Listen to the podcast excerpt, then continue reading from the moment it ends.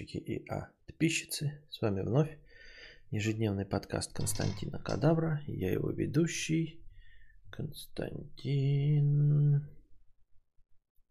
Кадавр. Так, могу понять, это куда мне надо что? Это куда мне надо что? Так? Ровненько, что было, да. Так. Эм... Эм... Э, эм, эм, э, так, все, расчехляемся. Значит, YouTube объявил, что начиная с 1 апреля начинают переводить, в общем, какую-то там э, на новую фишечку. Не будет показываться количество дизлайков у видео кнопка дизлайк будет. Вот, но э, дизлайки могут, может посмотреть только сам а, блогер, если захочет там у себя в э, творческой студии. А все остальные дизлайки не будут видеть и будут учитываться только э, для рекомендаций человеку, который ставит дизлайк, чтобы ему там такие ролики больше не попадались. А, естественно, у анальных дурачков полыхнуло сразу. Ну как это так? Я же ставлю дизлайк. Надо же, чтобы видно было, сколько дизлайков, как мне не понравилось это видео. Я захожу под ролик и смотрю э, соотношение лайков, дизлайков, и только из-за этого смотрю, ну как так, я ставлю дизлайк, и никто не видит. Ну, конечно, можно сказать, что и сама по себе инициатива довольно спорная. Она оказывается для ментального э, здоровья блогеров. Интересная канитель, ментальное здоровье людей, которые зарабатывают деньги просто э, тем, что торгуют ебалом. Э, никто не беспокоится о ментальном здоровье шахтеров, там, да, ментальном здоровье еще кого-то. А вот блогеры, поди ты их, блядь, ментальное здоровье. Мне хочется сказать, что если ну, кто-то беспокоится о своем ментальном здоровье, не иди нахуй в блогеры, просто не иди в блогеры. Иди, пожалуйста, в таксисты, в бухгалтера, а, в программисты, в шахтеры, в политики, в дорожные строители. Масса есть множество профессий. Если боишься за свое ментальное здоровье, если ты такая э, податливая сучечка, просто не иди в YouTube. Вот. Э, ну, не в YouTube, а в блогерство вообще в целом. Тупо не иди и все. Э, в целом, насчет того, что там убрать и лайки, и дизлайки, мне-то насрано вообще. А, ну вот, понимаете, поэтому я и не могу принять решение. То есть, с одной стороны, мне кажется, что беспокойство о ментальном здоровье э, торговцев э, ебалом, ну, вообще не стоящие э, разговора мероприятия. С другой стороны, мне нравится как полыхает у долбоебов, которые считают, что их лайки и дизлайки что-то значат. А тут теперь они и без этого-то не очень много значат, но теперь даже показывать не будут. И такой, ну, блядь, я же очень хотел донести до блогера, что он мне не нравится, ну, ну, мне не... Обидно, досадно. Ну, ладно. Вот. А, что-то еще хотел какую-то мысль сказать. Но забыл. Но забыл. Что-то про лайки и дизлайки. Прям вот посередине моего э, монолога у меня оборвалась мысль и закончилась. Ну ничего, бывает. А чё, блин, какая же мысль была? Дурость какая-то. Как обычно. Так. Та норма инициатива. На завод. Это как в магазинах книга жалоб и предложений только с комплиментом и была только. А, да просто оно типа... Что-то я хотел сказать, все, мысль, ладно, в очко. Была какая-то интересная мысль, но я ее благополучно профукал. Твой друг Михаил Красносолнышко Круг, 50 рублей с покрытием комиссии. К слову о строителях. Моя бабка нашла одного, что согласился сделать лестницу в доме. Перевела ему предоплату 35 тысяч. Договорились о работе. В итоге после получения денег он тупо сливается и игнорит звонки. Пойдем теперь в полицию, его контактные данные есть, скан паспорта есть, пруф перевода тоже.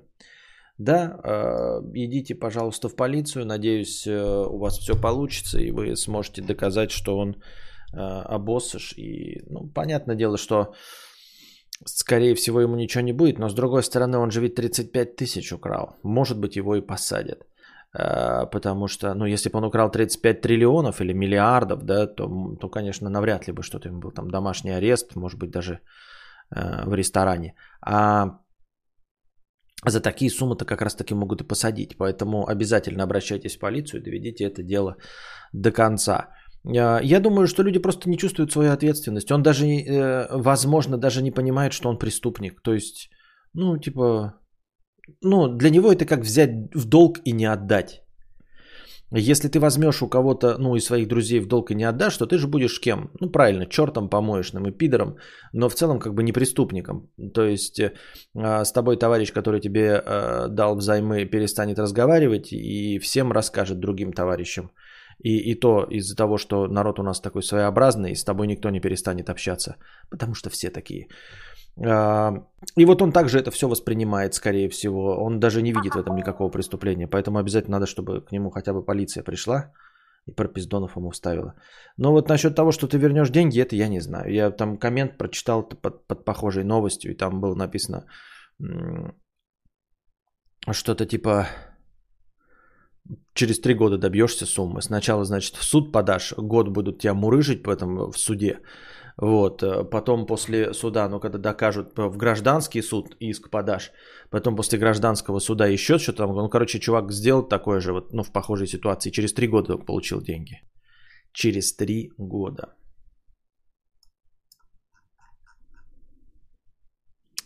Иванесса 997 рублей. А, простыня текста а, с покрытием комиссии и еще и без очереди. Ну, в смысле, вне очереди. Так, простыня текста большая. Давайте-ка я, я почему-то... Давайте песен пауза небольшая. И... Да.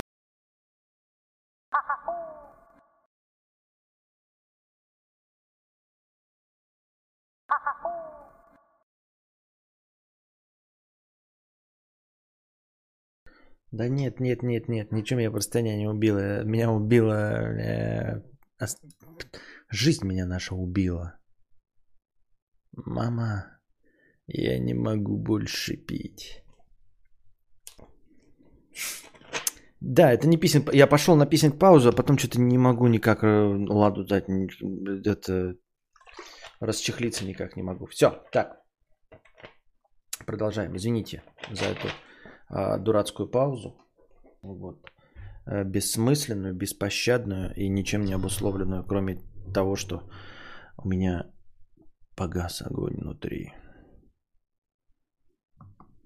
Я больше ничего не хочу делать. Вообще ничего. Просыпаться не хочу, есть не хочу. Не хочу какать, не хочу мыться. Хочу уснуть и видеть сны. Уснуть и видеть. Хочу просто лежать и все. Просто лежать и ничего не делать. Не гулять с ребенком, не, не телевизор смотреть, не читать, не музыку слушать не вставать, не есть, не писать, не какать, не мыться, не зубы чистить, не в плойку играть. Просто хочу лежать.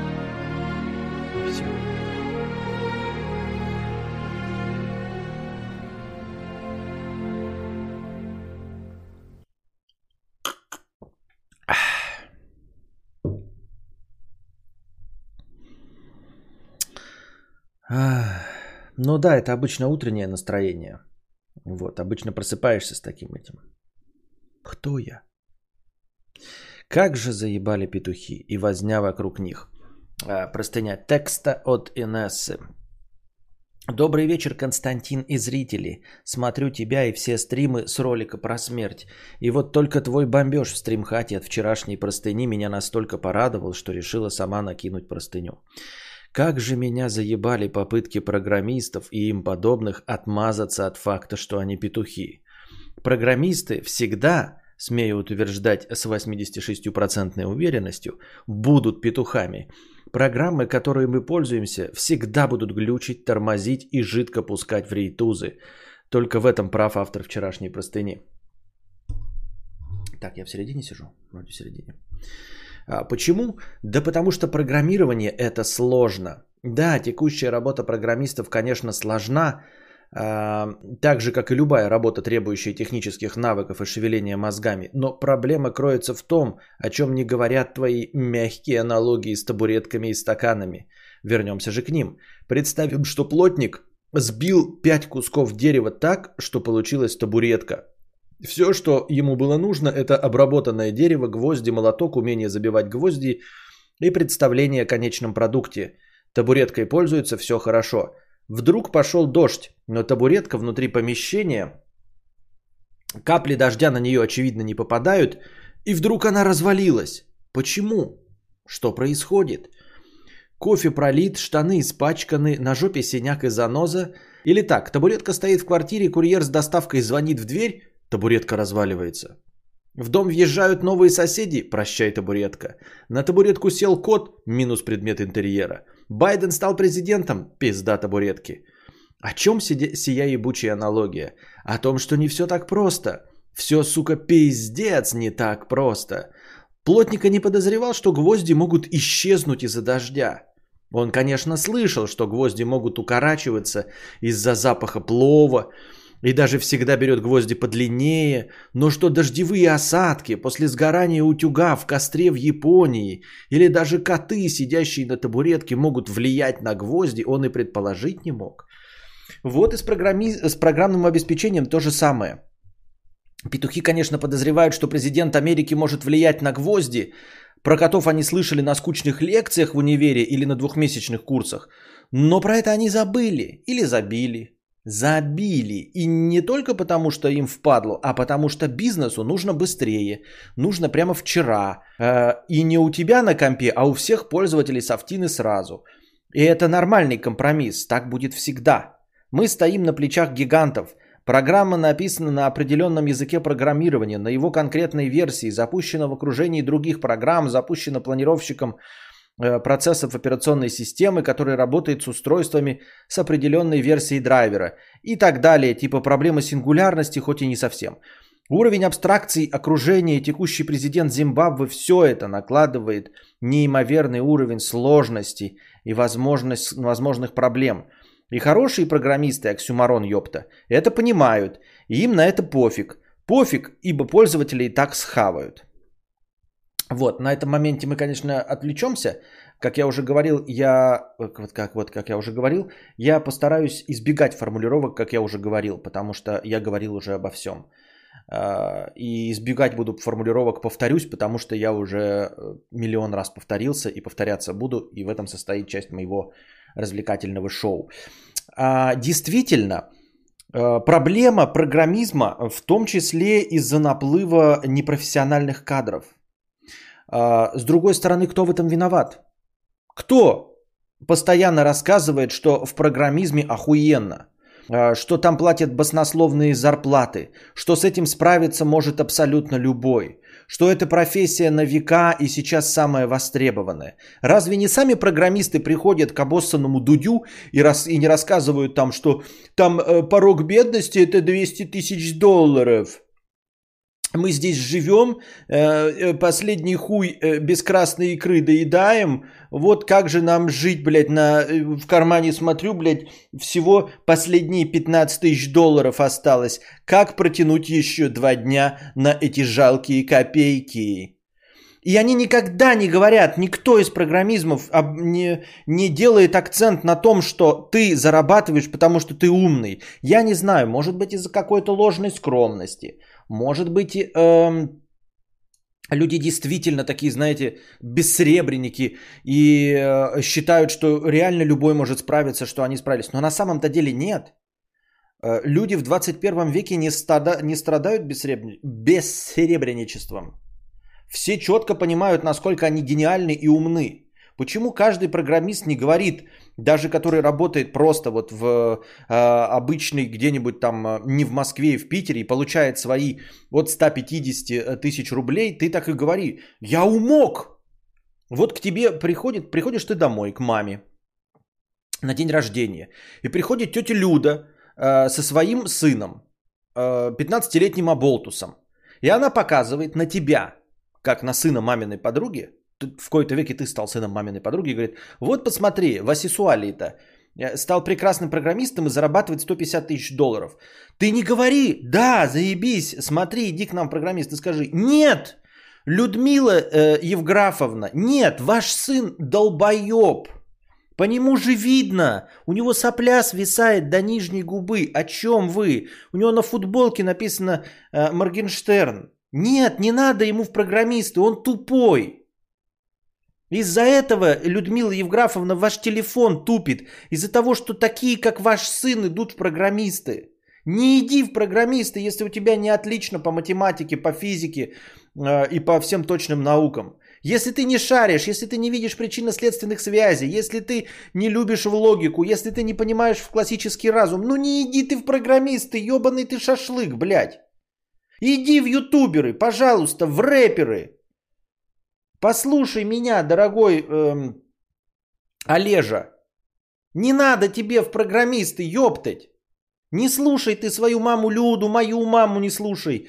Никого не слушай. Хочешь зарабатывать деньги? Ебать, звезда ТикТока, звезда Ютуба, рэп, вебкам. Масса возможностей, где нужно прикладывать гораздо меньше усилий. Пожалуйста, иди туда. Программизм это сложно, от тебя будут требовать, нужно писать код, нужно в этом что-то понимать. А у нас, блядь, каждый долбоеб, эм, получивший зарплату хорошую, да, понимает, что он учился, понимает, что он вошел в эту профессию 15 лет назад, но, блядь, считает своим долгом сказать, как это легко.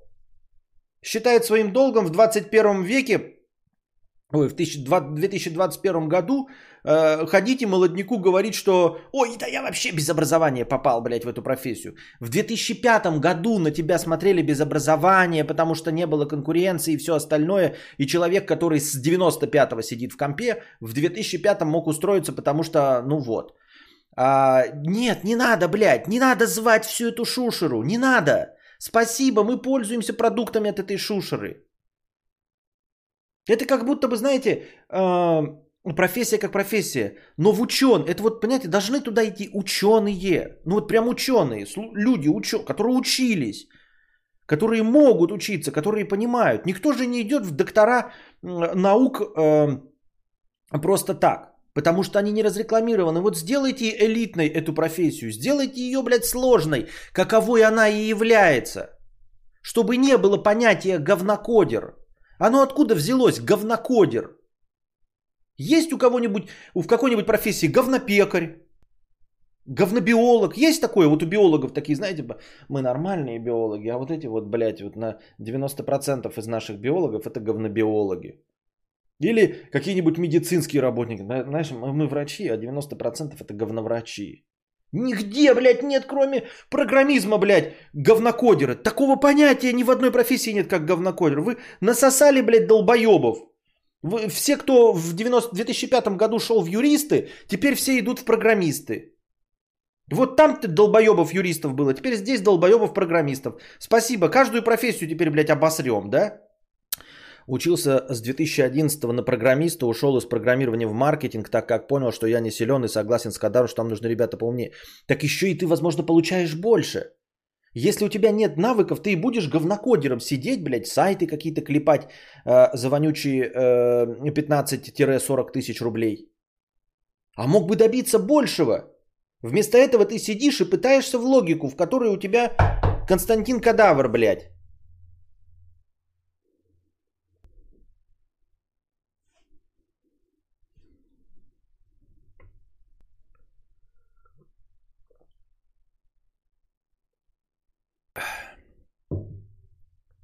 Наускали всех, что там золотое Эльдорадо. Я спросил, а ты по зову души интересно? Нет, вообще нет, ну типа бабки. Ну вот, так и бабок-то там нет. Бабки есть для тех, кто э, умеет. Ну да, есть, конечно, еще нечестная ситуация, что там даже для тупых и то бабок больше. Но это вот уже проблема, что даже говнокодеры набирают э, больше денег. Мне кажется, это тоже проблема корпораций, стартапов и всего остального. Они не отбирают работников. Они берут даже говнокодеров. Даже говнокодер пригодится, и все равно он получает 60 тысяч вместо э, средней 40 тысяч, например. Да? И естественно, ты идешь такой, да мне похуй, что Константин Кадавр сказал. Но это как вот проблема сингулярности. Как в какой-то момент наступает сингулярность, когда никто ничего не понимает, так еще на, на, наступит какая-нибудь качественная сингулярность. Когда вот об этом никто не говорит, когда не останется ни одного нормально написанного кода. Потому что сейчас еще есть какие-то библиотеки, э, над которыми работают по-настоящему умные программисты. Из них, из этих библиотек, блядь, на, начерпывают какие-то куски, э, говнокодеры что-то составляют. Но они рано или поздно добираются и до создания библиотек, из библиотек. И вот в конечном итоге э, качество, количество некачественного кода превысит какой-то допустимый предел, и ни одна программа не будет работать. У вас калькулятор перестанет работать. Вот о чем проблема-то, понимаете? И разбираться в том, почему калькулятор не работает, будут только единицы. И они будут на вес золота.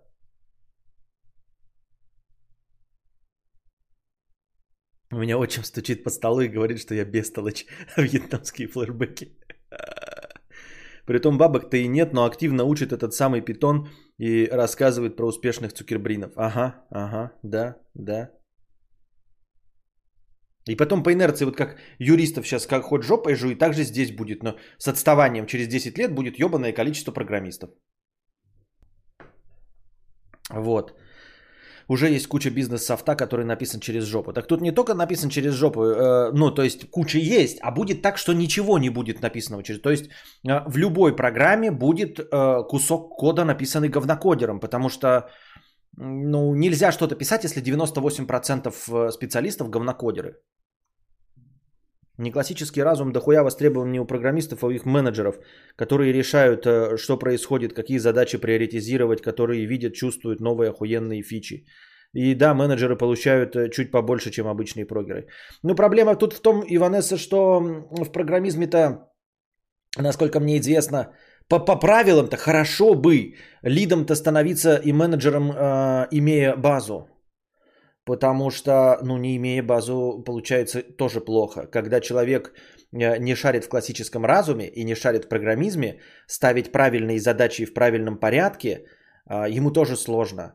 Поэтому нет, я тут не согласен с тем, что какой-то человек, э, не имея навыков в классическом разуме, мог бы все равно работать в отрасли, будучи менеджером и зарабатывать больше. Мог бы, но я не считаю, что это хороший вариант для индустрии, потому что э, это непростое управление. Я, ну вот, вообще, может быть, я немножко консервативен, но я считаю, что менеджером вообще-то в почти любой отрасли должен быть выходец из низов. Нельзя просто воспитать менеджера на основе ничего. То есть универсального менеджера, который может постро... Э, управлять колбасным производством, IT-стартапом, э, я не знаю, золотодобывающей шахтой, э, биткоин-майнинговой фермой, э, пекарней. Я считаю, что такое невозможно. Я считаю, что все-таки должны быть какие-то отраслевые менеджеры. Как вот он там существует, например, да, там институт, я не знаю, каких-нибудь там пищевой промышленности, и он выпускает менеджеров, которые работают с пищевой промышленностью. Я могу поверить, что менеджер рестораном будет неплохо управлять пекарней, да, но что он сможет делать IT-стартап просто по, образованию. Естественно, э, по духовному своему какому-то, э, я не знаю, энтузиазму может, да, если вот там в душе он программиста так выучился. Но так, чтобы это было как вот образование, и что, э, как получается, по-моему, из Диснея идет в какой-то Microsoft, и на основании того, что там 20 лет прекрасно Дисней живет. А, и, и обсираются. Это же было. Вот в Google куда-то там что-то переходят менеджеры э, из Google в какие-то кинопроизводческие компании. Как-то люди не видят того, что э, успех Диснея или какого-нибудь Гугла это успех машины, которая охуеть как работает по инерции. И нельзя сказать, что менеджер настолько хорош, да, в большой корпорации, какой бы ни был там высший менеджер. Ну, то есть, смотрите, э, какой-нибудь Стив Джобс, не факт, что построил бы другой бизнес или смог бы удержать на плаву, например, э, нефтедобывающую компанию, несмотря на всю свою гениальность. Ну ладно, может быть и Стив Джобс еще бы и смог, но уровня Стива Джобса, Безоса, вот этого, который владеет Алиэкспрессом, их же таких, ну, два десятка человек на весь мир, если честно. А, и то не факт, что они бы смогли. То есть все-таки в своей отрасли. Все-таки не факт, что э, Стив Джобс или вот который сейчас у них там Гомогейт, который управляет, э, мог бы управлять нефтедобывающим бизнесом и вести вот эту вот всю подковерную борьбу именно в новых реалиях. То есть, ну, он должен быть в душе программист, чтобы управлять компанией Apple. Ну и мы возвращаемся, схлопываем эту всю ситуацию с глобальных масштабов до мелких. Все-таки в стартапе лидером должен быть человек, который э, понимает в программизме. То есть, как вот шутеечки в пабликах про геймдев, когда Uh, знаю, ты же программист, игры программируешь? Ну, типа, да. Короче, у меня есть идея 50 на 50 от сборов. Нужно сделать игру как GTA там нужно грабить караваны, короче, и вот, и бесконечная жизнь. И чтобы, типа, вот, ну, полностью как GTA 5, только оно как будто бы происходило в городе э, Тольятти. А ты что будешь делать? Но это моя идея, за мою идею мне 50%. Ты пиши вот эту вот игору и сделай ее на Next Gen. Вот, понимаете, вот такие будут менеджеры, если они не понимают э, базы.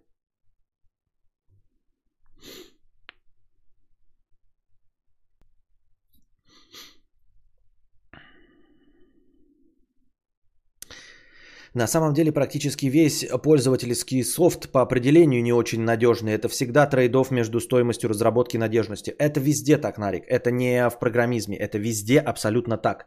Только почему-то э, качество табуретки э, заведомо больше ее цены. Во много-много раз, понимаешь? То есть даже, э, ну не даже, а вообще... Э, качество производства, производства табуреток дошло до такого уровня, что производя табуретку в Швеции, в Швеции, блядь, по, себестоим, по, по стоимости продажи в России 250 рублей, то есть какая она там исходная стоимость, вообще какие-то мизерные копейки, да? Если она, приезжая в Россию, добираясь до меня, становится стоимостью 350 рублей. А, и при этом эта табуретка живет и исполняет свои обязанности, понимаешь?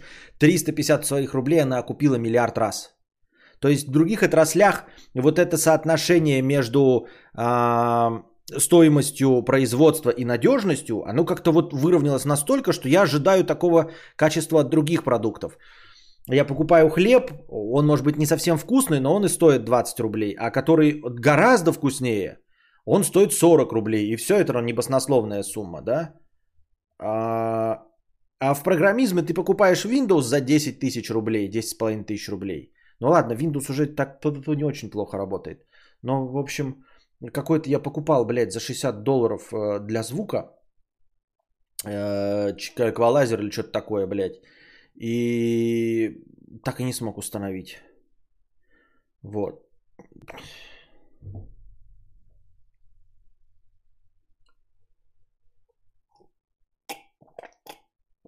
Ах.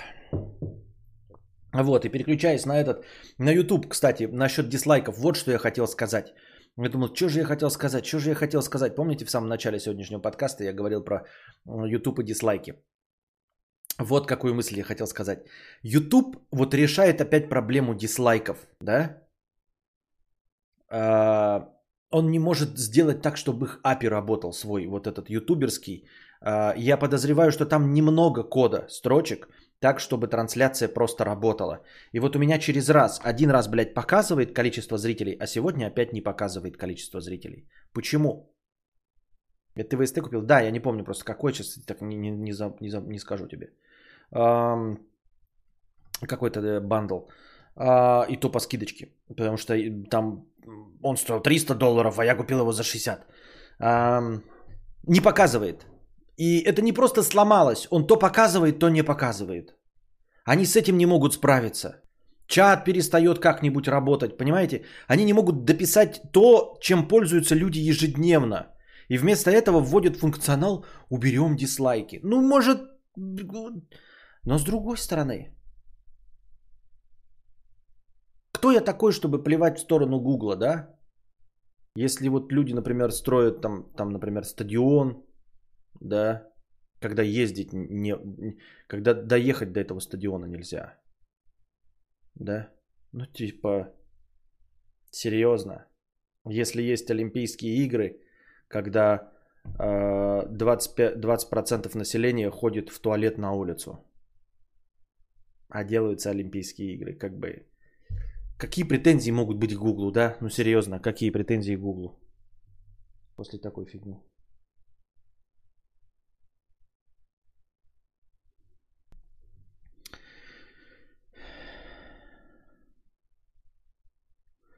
Вот. Но это просто я к тому, что я-то этим пользуюсь, да, и вместе с вами все время сижу. Э, и поэтому мне хочется, чтобы работали какие-то инструменты, э, с которыми мы с вами взаимодействуем. Э, потому что вам все еще неудобно, например, где-нибудь там задонатить, пройти по ссылке, еще какая-нибудь шляпа или залупень. Через раз показываются в рекомендациях стрим, о котором я оповещаю и стартую. Хотя вы подписаны. А, вместо того, чтобы облегчить э, ситуацию э, с подписками, чтобы не было вот этого нажать колокольчик и подписаться, может быть, как-то упростить вот эту срамоту вместо того, чтобы э, убирать как, как просмотр количества дизлайков. Может заняться какой-то существенной проблемой. Пришел на работу сетевиком, а тут также самая ругань на кодеров, как и всегда. Кадавр, кадавр никогда не меняется. Есть одна софтина, которая разрабатывается с 96 -го года. Э, года, когда я родился, и теперь я работаю на этом проекте. Как, сука, я должен освоить весь продукт, чтобы ничего не глючило, если это писали китайцы. Кстати, я так и не понял, как и где работает просмотр фильмов, но на всякий случай порекомендую uh, Trust TV 71 года. Куколды, оскорбление чувств верующих, все как вы любите. Не, ну, понимаю, нет, я, скорее всего, даже не запишу твой совет, потому что э, авангардное кино я готов смотреть, если оно уж прямо еще совсем культовое. Вот как мы «Рыбку» посмотрели, э, я забыл, как она там называлась, эта «Рыбка». Вот, чем это было очень авангардное кино, и да на ближайший год мы не будем смотреть никакого авангарда, мы будем смотреть мейнстрим. Андрей, для того, чтобы следить за контентом, есть Телеграм. Там все оповещения об игровых стримах, об разговорных стримах, а, о любом нестандартном контенте и в том числе э, просмотр кино. Это все происходит в Телеграме. Других инструментов нет. И другие инструменты я вводить не буду. Понимаешь, потому что они все не универсальны. Телеграм тоже не универсален, но он максимально доступен для всех, мне так кажется. А, я принял такое решение именно в своем формате, потому что люди, э, ну, в большинстве своем имеют смартфоны, могут установить Telegram, даже если они не хотят ни с кем переписываться, они могут подписаться на один только паблик, не паблик, а вот канал оповещений. У меня даже есть два канала. Один оповещения, другой, где я контентом делюсь. Я их разделил. То есть там, где я кидаю шутеечки, юморески, всякое говно, это специальный канал. Если ты хочешь только о стримах узнавать любого вида, то есть канал оповещений. Вот. Все остальное это не универсальный способ. Например, вы скажете, давайте Твиттер. На самом деле в Твиттере гораздо меньше людей, чем в Телеграме. Телеграм это все-таки мессенджер, достаточно универсальный. А, и он не отваливается, в отличие от Твиттера. Твиттером я не смогу пользоваться, потому что Твиттер э, сделан пидорасами для долбоебов.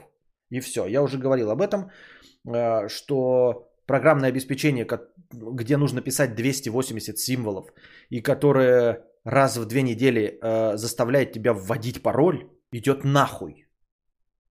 Вот и все. WhatsApp, который сейчас что-то там какие-то вводит э, пятое, десятое. Во-первых, у него нет такого удобного инструмента оповещения. Во-вторых, нет э, удобного э, удобной десктоп версии. У Телеграма есть десктоп версия. Вот все оповещения, которые я делаю, я же делаю их на десктопе. То есть, когда у меня начинается трансляция, все готово, я ссылочки здесь копирую и вставляю их в Телеграм. В WhatsApp надо было бы заходить через браузер и постоянно э, авторизовываться. Поэтому придется идти на какой-то компромисс. Если вы хотите получать эти оповещения, вы идете в Телеграм. Не хотите, ну тут уж тут мои полномочия все.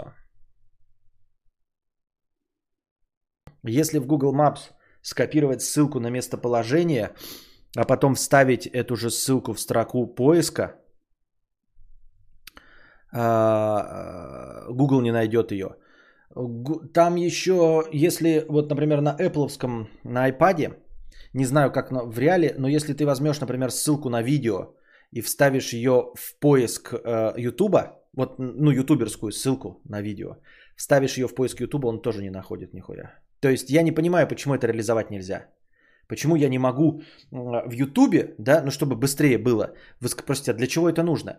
А, потому что ты копируешь ссылку на видео и хочешь вставить ее в YouTube приложение, не в браузере.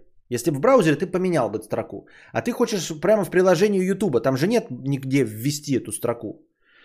Поэтому ты вводишь ее в строку поиска, он не запускает ее.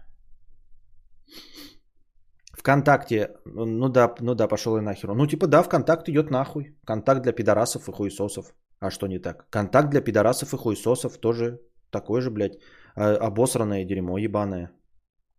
Оно не решает никаких проблем. Ничего, оно не идет навстречу мне как создателю контента. Зачем мне это надо? Там пидорасы и хуесосы. Я тебя умоляю, блядь. Э, взаимодействовать с долбоебами из ВКонтакте? Не хочу. Я имею в виду не с администрацией, не с модераторием, не с вот этим всем.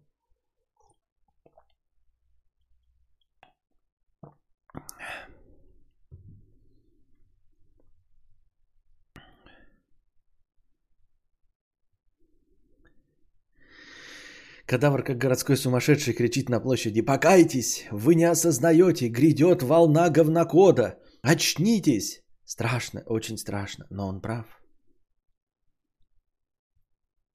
Как тебе фильм «Дом, который построил Джек»? Я его так что до сих пор не посмотрел. Я и «Нимфоманку» не посмотрел от начала до конца. Так, винда, это, да продолжаем этот 997-рублевый донат, он просто большой. Винда глючит. Э, что, перейдешь на Mac, заплатишь за него и не будешь играть в свои игры. Перейдешь на систему под Linux и будешь страдать, ибо сложно и лень, и как бы, э, и как быть с привычными программами. Photoshop тормозит. С каждым годом жрет все больше ресурсов и работать э, стал медленнее. И что, бросишь инструмент, с которым умеешь работать и перейдешь на open source аналог? Ну да, ну да. У компаний, разрабатывающих софт для широкого потребления, нет необходимости решать всевозможные проблемы. Но у некоторых есть такая необходимость. Почему ебучий телескоп имени э, Джеймса Веба проектируют, разрабатывают и тестируют э, с 1997 года и планируют запустить в конце 2021? Потому что у ученых есть заинтересованность. Денег мало, а попытка только одна. Почему софт для межконтинентальных баллистических ракет пишут на специальных языках программирования для закрытого узкоспециализированного набора процессоров, э, взводы бородатых специалистов? Потому что это критически важный софт. Почему SpaceX тратит огромные деньги на создание и тестирование прототипов новых ракет, разъебывает их и считает это успехом? Потому что еще дороже и дольше корпеть над чертежами и отлаживать софт без реальных тестов. Всю сложность проще не учитывать, а пробовать на деле и пофиксить. Да, у ебучего Джеффа Безоса есть свой личный отдел кибербезопасности, потому что он важная шишка, и ему есть что терять. И, по-моему, он все равно слились какие-то фотки у него, да? А обычные пользователи что? Похуй на них. Рыночек порешал, что пользователи схавают. Главное, чтобы софтина была на хайпе. Проблему плюс-минус решала хотя бы в большинстве случаев. Плюс куча софта, которым мы пользуемся, написана энтузиастами. В свободное от работы время. И этот софт доступен бесплатно, тот же OBS, ёпта. И разработчикам, конечно, хочется тратить время на поиск и обработку сложных проблем, которые то есть, то нет, чем на то, что им интересно вот прямо сейчас – ради чего они после своей работы идут на другую работу, делать кирпичики и выплавлять новые шестеренки. Смириться и принять, прям по доктрине, несовершенность софта – необходимость для адекватной жизни в 21 веке. Но горение пердаков-программистов, пытающихся кадавру что-то объяснить, нахуя, чтобы что, мне понять сложнее, ибо заебали. Программисты не элита, а ремесленники 21 века. Всем нужна обувь, а вы можете ее делать? Подумаешь, большое дело. Ну и похуй, что иногда она приходит в негодность. Самому создать хорошую пару обычному гражданину не под силу. Поэтому да, я программистка, петух, и это норма. А те программисты, которые не согласны, петух в N раз больше. Да-да-да, кстати, вот этот вот довод о том, что программисты подарили тебе. Хуя ли, блядь, я должен быть благодарен программистам, что подарили тебе? А Программисты, блядь, э, что, на коленках ползают перед теми, кто сделал им одежду, или кто их кормит, кто построил им дом? Нет. Почему я должен лебезить перед программистами, что они делают какой-то продукт, которым я пользуюсь? Тем более, если этот продукт платный, я за него плачу. ОБС я не плачу, потому что он бесплатный. Но он станет платным. Понятно, ребята, если ОБС станет платным и будет стоить 199 долларов, я заплачу. 199 долларов, потому что это мой рабочий инструмент.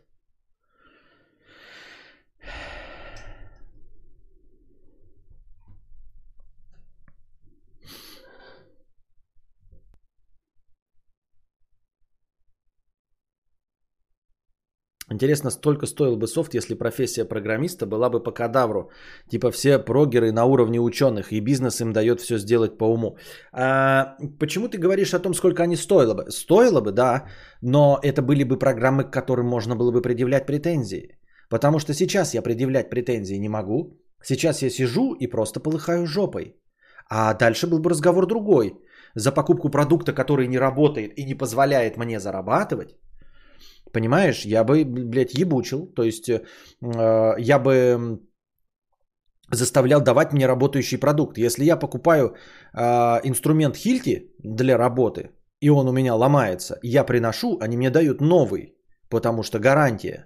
И здесь была бы тоже гарантия. Я пришел, у меня ОБС не заработало. Я пришел и говорю, пожалуйста, оплатите мне мой 4-часовой стрим, 6 тысяч рублей. Вот, потому что я не смог работать. Замените мне э, мою версию программы на работающую версию программы. Вот, потому что гарантия еще не вышла, у меня вот два годика гарантии, пожалуйста, вот я принес шуруповерт, мне дают новый, потому что гарантия. Пожалуйста, предоставьте мне новый э, э, работающую версию OBS, если я за нее плачу 200 долларов. Так что не надо мне говорить, э, другие бы условия были совершенно.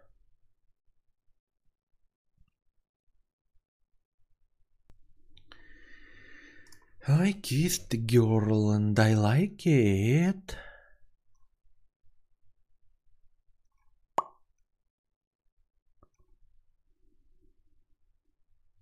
Травмы детства 50 рублей. К теме дружи и о том, что не принято кричать и просить о помощи. Вспомнила, как в мои 7 лет ко мне подошли два пацана лет 16, отобрали велосипед, схватили и утащили на стройку изнасиловали. И да, я не кричала, не звала на помощь, ничего не сделала. Какие страшные истории вы рассказываете. Это правда и это ужасно.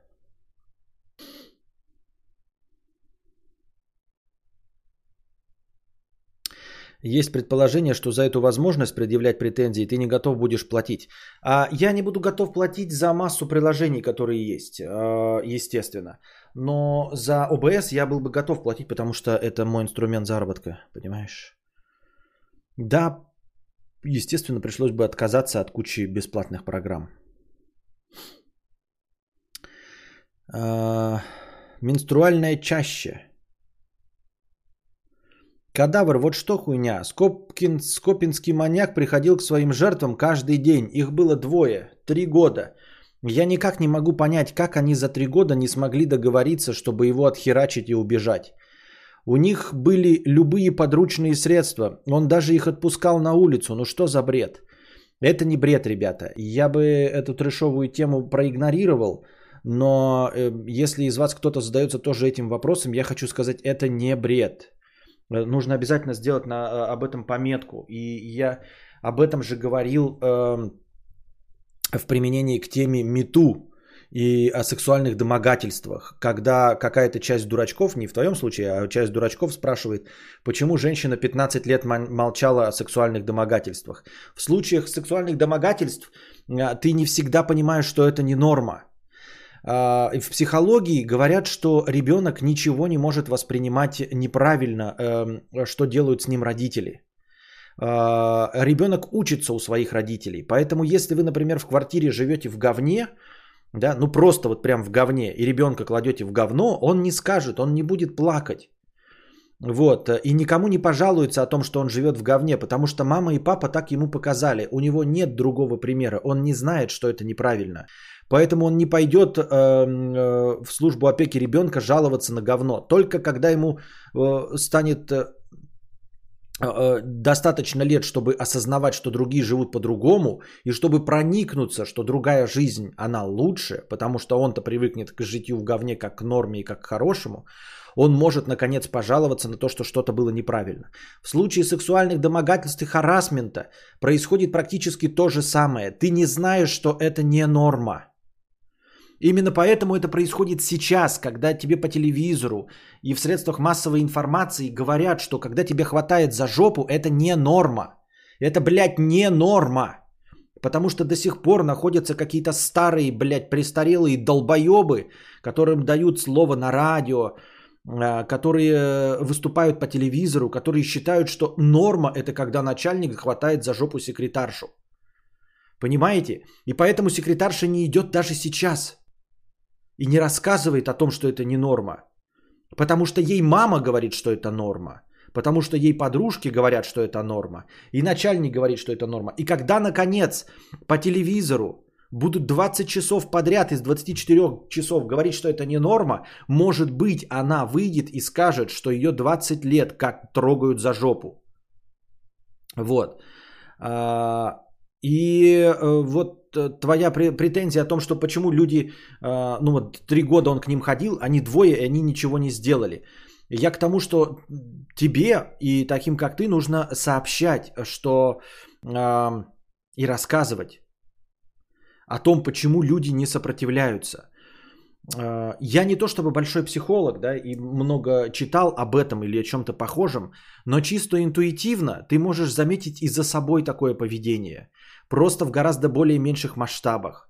Когда ты, например, получаешь 35 тысяч зарплату, а мог бы получать 40, но ты не предпринимаешь никаких действий. Просто потому что, ну 35 уже есть, уже есть вот эта вот синица в руках. И они сидели, сидели у себя в подвале, они были живы, понимаешь? Они живы были.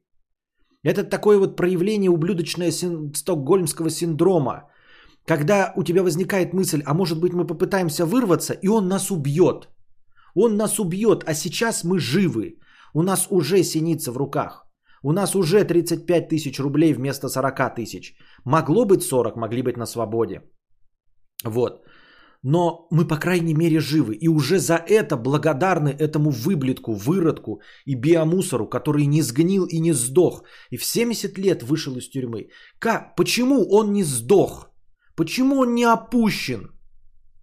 Почему он спида, от спидорака и туберкулеза не сдох в тюрьме? Объясните мне. Как, как в 70 лет вышел такой человек из тюрьмы? Вот как это возможно? Говорят, наши страшные тюрьмы, наша страшная пенитенциарная система. И выходит 70-летний человек. После таких преступлений он вообще отсидеть свой срок не должен был. Он должен был случайно повеситься в камере. Случайно должен был упасть на зубочистку горлом 46 раз. Почему он не упал 47 раз на зубочистку? Почему он случайно не задушился ремнем? Почему он не умер от туберкулеза? Почему он не упал и не задохнулся в собственной блевотине? Мне, я просто задаю эти вопросы в никуда. Мне просто интересно, как такое произошло. Понимаете? Вот. И они уже радуются, что они живы. Я не думаю, типа совершить какое-то действие, возможно, приведящее к смерти. А ведь э, перед ними маньяк, понимаешь? Это не разговор о том, что вот ты 35-40 тысяч не идешь с 35-тысячной работы для, на 40-тысячную работу, потому что не хочешь проходить собеседование. Потому что не хочешь чуть подальше ездить на автобусе.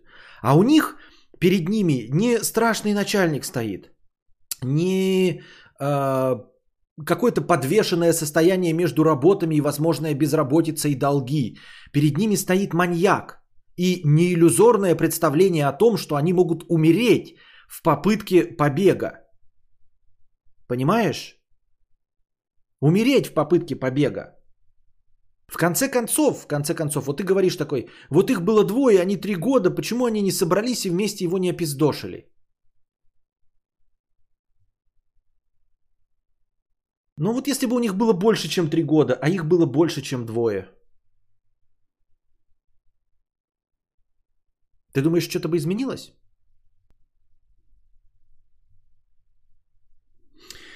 Вот Ким Чен Ын или Ким Чен Ир, кто у них там сейчас главный? Он один. А население какое Северной Кореи? А он маньяк, он расстреливает людей из гранатомета. Казнит людей из гранатомета. Люди, э, которые убежали в Южную Корею, исчезают в Южной Корее, появляются обратно в Северной Корее, по телевизору говорят, что мы решили вернуться, и после этого исчезают навсегда. И там целая страна северокорейцев. И ты задаешь вопрос, почему две молодые девушки не стали противостоять впрямую маньяку, впрямую в физическом контакте маньяку. Серьезно?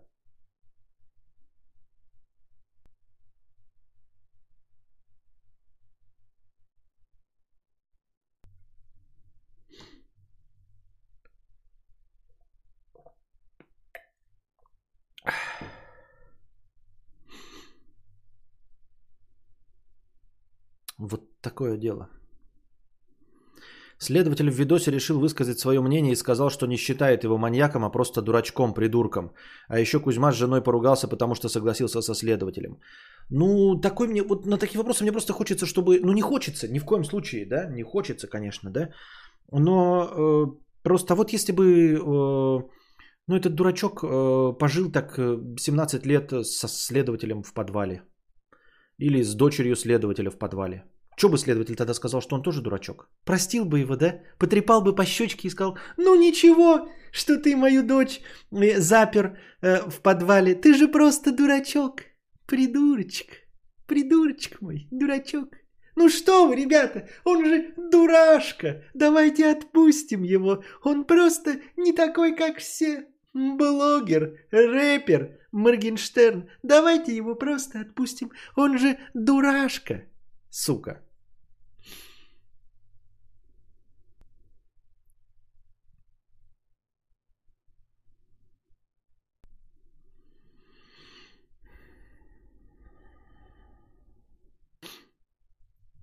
Человек, который писал про маньяка и почему не сбежали, ознакомься с материалом полностью. Они пытались, попытки предпринимались, после этого он хотел их даже убить, но не смог, э, э, душку не хватило. Ну вот, э, ну, во-первых, мы не, не, всего не знаем, а во-вторых, да, попытки побега, а, ее же долго готовят, да? да, даже если мы смотрим какие-то вдохновляющие произведения, типа «Побег из Шоушенка», да, тут понятное дело, что выдуманное произведение, но тем не менее, даже там человек понимает, что э, у него есть одна попытка. И в случае неудачи у него второй попытки не будет, потому что тогда его посадят в карцер, а, за ним будут следить гораздо э, тщательнее. И это в рамках э, произведения Стивена Кинга. Человек в тюрьме и понимает, что его за попытку побега не убьют ни в коем случае. Не убьют, ничего не будет, просто ему э, продлят срок, или у него там какой там пожизненный был, да, и за ним будут сильнее следить, то есть вторая попытка, если и будет, то очень-очень не скоро и сложнее, поэтому он откладывает попытку и делает ее как можно безопаснее, и в итоге сбегает только через 25 лет. С чего ты взял, что дорогие эти значит, э, ну, жертвы не готовили попытку через какое-то время. И в конце концов они же от него спаслись. Это и была попытка. Это и был тот самый побег. Они дождались и воспользовались в итоге шансом. Они же вышли там куда-то в больницу, да, или что, и она передала записку или кому-то там сообщила об этом. То есть это и был побег. Они в итоге дождались, остались в живых э, и добились э, нужного результата. Вот, то есть просто была долгая подготовка. Что значит они не совершали? А, а, а, а, а как бы для тебя посчиталось нормально, что они на третий день должны были совершить попытку побега, обосраться и быть отпизженными, избытыми, избитыми со сломанными костями и убитыми? Потому что на пятый день попытались сбежать. Как ты это себе представляешь?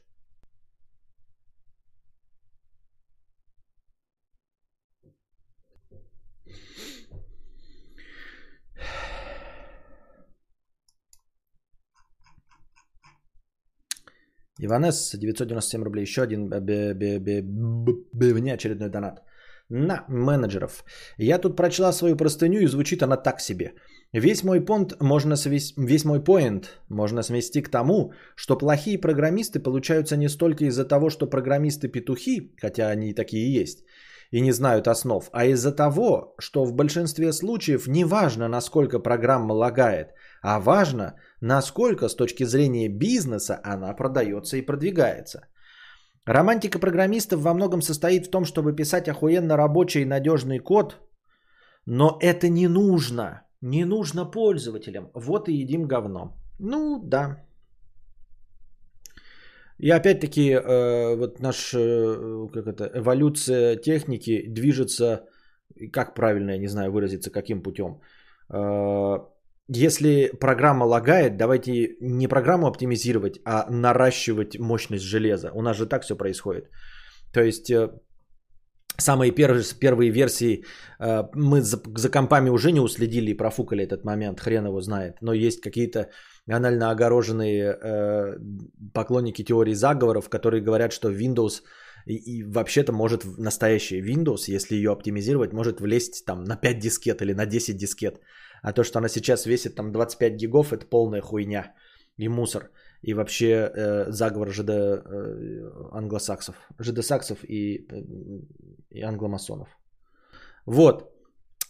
Но мы можем проследить за этим э, на примере телефонов. Это в, в, в рамках нашей с вами жизни. Телефоны которые начинались вот на, андроиде, да, и каждое приложение, э, в которых весило по 2-3 мегабайта, постепенно становится 10-15 мегабайт примерно с тем же самым функционалом, вот, и э, постоянно обновляясь, начинают тормозить. И мы просто меняем телефон на новый. А функционал остается тот же самый. GPS, э, чатики, смс и всякие таймеры и помощники с чтением новостей.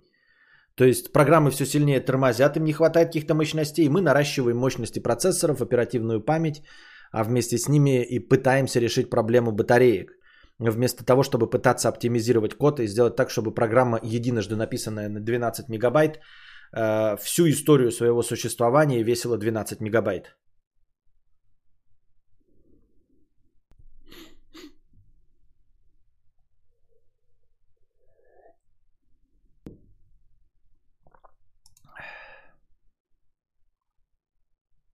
Так. Супремко 500 рублей, Супремко 500 рублей, спасибо. Склад мыслей 100 рублей. А бум NFT уже обсуждали? А то я в нем так погряз, что редко появляюсь. И, кстати, есть возможность заработать для тех, кто умеет сносно рисовать, лучше на компе. И не настолько пафосен, чтобы требовать миллион вперед. Обращайтесь. Э, о чем ты говоришь, склад, мыслей? Я так и не проникся и не понял продажу вот этого цифрового искусства, чтобы что, зачем и почему это надо. Э, ну вот в случае продажи... Так, давайте, наверное, давайте, наверное, устроим небольшой ликбез, а то я сейчас начинаю говорить, а, возможно, часть из вас даже нихуя не понимает, о чем идет речь. Итак, NFT, да? А, невзаимозаменяемый токен. Вид криптографических токенов, каждый экземпляр которых уникален и не может быть обменен или замещен другим аналогичным токеном. А, хотя обычно токены взаимозаменяемы по своей природе. Эта технология была создана в 2017 году на основе смарт-контрактов блокчейна Эфир. Вот, применение. Невзаимозаменяемые токи, токены используются на нескольких платформах для подтверждения факта владения цифровыми активами и правами на их использование. Ну, грубо говоря, вы покупаете вот этот слепок э, произведения электронного искусства, и он есть только у вас. И вы являетесь, вы являетесь единственным и окончательным владельцем вот этого э, произведения. То есть, э, как вам если я правильно понимаю, вот есть какая-то картинка в JPG, да, например, 10 на 10, ее любой человек может скопировать. Но вот слепок этой картинки оригинальной в э, токене, он имеется только в одном варианте. И его скопировать нельзя. И он э, имеется у вас. То есть вы по документам владелец этого токена, вот этого слепка, этого картинка в этой NFT технологии. То есть вы являетесь владельцем этой картинки. И вот этот NFT токен однозначно доказывает и указывает на вас, как на единственного владельца этой картинки. А, вот.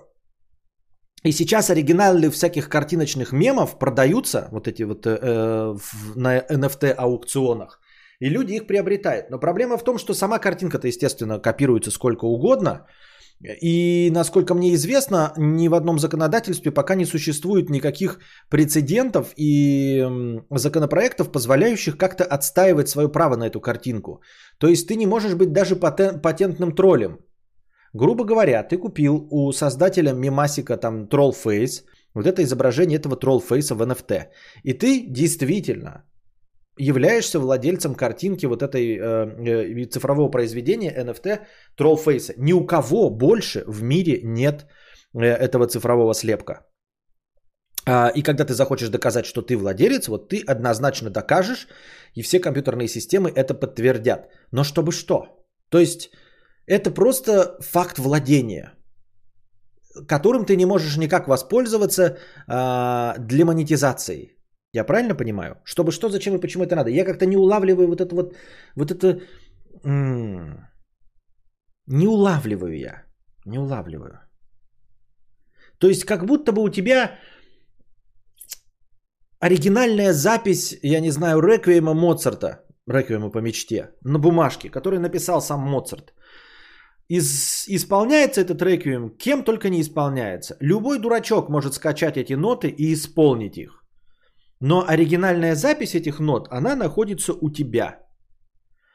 Но это не вполне себе показательный э, пример, потому что со, э, здесь стоимость имеет в виду не сама нотная запись, а именно то, что это бумага, принадлежавшая Моцарту, он ее трогал, то есть это антиквариат и э, произведение, как правильно сказать, ну не, ну не искусство же, а что это такое? И не антиквариат. Какой правильный пример, э, термин? Постоянная рубрика «Вспомни за кадавра». Победитель, как всегда, получает фирменное «Нихуя». Внимание на чат. То есть это настоящая бумажка Моцарта и его почерк. Это исторический документ. Ты прикасаешься к эпохе через века ко всему этому. Правильно? Раритет. Раритет. Положим, это раритет. Вот. А тут представьте себе, что это вроде как и первая запись, и единственная, и дающая вам полное право называться владельцем это, но, э, э, этой нотной записи. Но при этом кто угодно может эти ноты воспроизвести, кто угодно может это сыграть, но все знают, что это принадлежит вам. И что? Я вот это вот никак за сосочек э, этой самой идеи ухватиться не могу. Э, по новостям уже продают, в общем, всякие старые мемы интересные, там Нянкэт, по-моему, продан уже, вот эти Trollface и какие-то еще э, мемасики. Э, люди вот покупают их за огромные деньги, там уже к миллионам долларов стремится. И вот у кого-то есть этот слепок, и он такой, я владею там Trollface. Любой из нас может им воспользоваться, э, этим мемасиком вставить картинку, она нигде не запрещена, никто не требует с нас никакой оплаты, но владеет ими вот какой-то хуй. Я никак не могу уловить этого.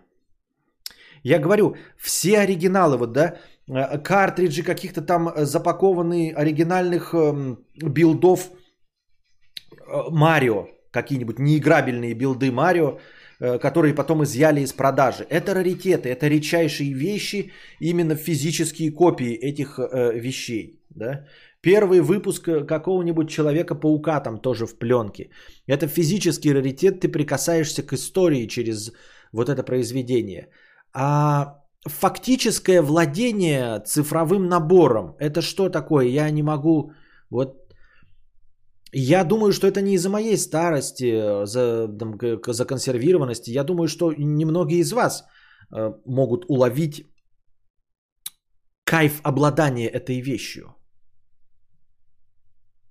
Ну, если, да, если мы говорим о том, что я вот какой-то известный блогер, ну или просто публичная мразь какая-нибудь, да, то я покупаю, например, этот мемасик за миллион долларов, потом везде хвастаюсь, что я вот такой Kanye West, и мне принадлежит нянкет. То есть я еще хайпую на этом, понятное дело, как-то монетизирую всю эту свою популярность. Это ок, это нормально. Э, здесь еще э, есть какой-то вариант для распрыга.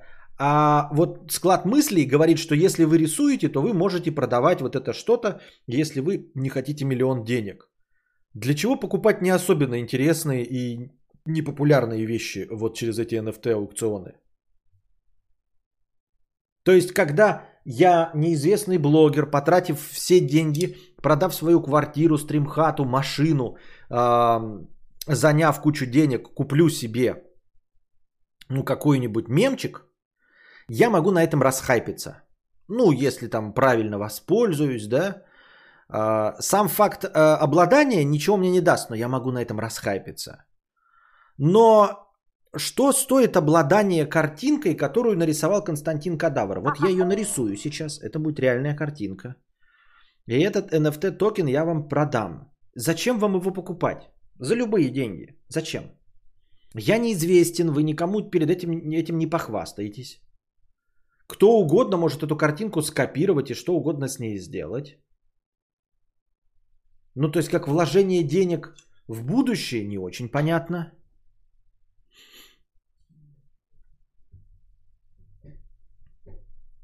Раритет это нечто очень редкое, здесь нужен какой-то другой термин. Но может потом нейросети будут отслеживать и блочить все публикации этой картинки, пока не заплатишь или вся монетизация тебе. Но есть вообще вариант такого развития событий? Да, это еще один инструмент манипуляции, как и криптовалюта. Все это для заработка. Практически это не используется и нафиг не нужно. Предъява на уровне вчерашних фанатов танков. Для многих людей цифровой контент не столько же реален, как и фи... настолько же реален, насколько физический. Коллекционирование оно такое. Коллекционирование, да. Но все-таки нет. Нет. Мия, коллекционирование картинок или картриджей э, коллекционирование это вот у тебя оригинал Монны Лизы, у всех у остальных копия. А когда нет такого понятия, как оригинал, то есть этот токен, он не дает тебе оригинал. Это же не оригинал. Это скорее цифровое доказательство того, что это принадлежит тебе. Это не оригинал. Если бы это был какой-то хитрый скан с оригинально нарисованной картинки, то есть оригинальная картинка уничтожена, но перед этим с нее сняли вот этот скан, и вот этот единственный слепок, не копируемый никем, достается тебе. Я бы это понял. Но это не э, единственный скан с оригинала. Это просто фактически цифровая подпись, доказывающая твое владение. Просто владение. Это не владение цифровым э, этим. Это, это не mp3 файл, который есть только у тебя. Это документ о владении. Да, вот Витек пишет. Это документ о владении. То есть у тебя даже нет цифровой копии этого рисунка на компе. Это документ о владении вот этим изображением. И вот в этот, вот этот нюанс я и не могу уловить. Нюанс, зачем это, э, я и как еще раз говорю, если мы говорим о Э, Моне Лизе, то понятно мне, когда люди покупают Мону Лизу, Полока, э, там Дали, прочих Пикассо. Но покупать картинку у Константина Кадавра нахуя? А склад мыслей говорит, если вы умеете рисовать, вот продавайте. Нахуя покупать картинку у какого-то ноунейма э, за деньги вообще? В точности так же, как нахуя покупать картинку у Константина Кадавра. Он никто и звать его никак.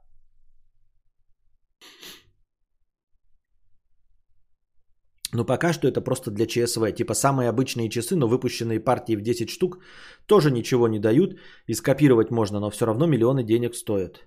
Ну вот они есть. Понимаешь, это первое. Э, вот как пластинки. Первопресс. Партия оригинальных 10 э, часов. А это документ о владении. Это даже не первая копия там какая-то, а просто документ о владении. Ну, Мио права, кстати, токены это не что-то новое. Люди на футбол и танки кучу денег спускают. Лично нет, они там вообще, там не про накопительство и про все остальное. Тут я и сам покупаю, когда хочу скины для оружия побыстрее прокачаться. Вы не про то говорите. Здесь же идет чистой воды коллекционирование. Какое коллекционирование в игорах? Это не то.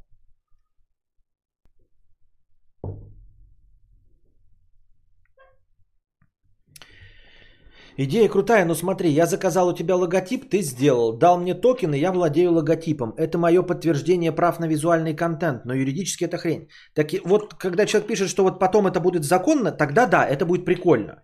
То есть э, не нужно будет, знаешь, я тебе нарисовал, например, вот это, да, и через NFT вот этот продал. И у нас нет договора какого-то э, подряда, там еще какой-то залупы, да, э, чтобы потом тебе в суде доказывать. Поэтому ты легко докажешь это токеном в суде. И когда оно будет так работать, это будет прекрасно. Тогда можно будет действительно быстро, даже в том числе через какие-нибудь фрилансерские эти, э, ну, иметь вот такой вот документ о владении легкий. И потом, когда какой-нибудь Apple у тебя спиздит логотип, ты такой, вот у меня есть слепок. Они такие, а чем докажете, что вы первый нарисовали?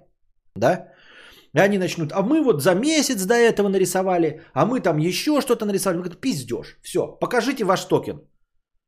Они показывают токен, он у них там 98 года, а твой 97 года токен, где изображение, ну там, оно там переконвертируется, смотрят, а, оно совпадает, твое раньше, все, идите нахуй, ты владелец, все.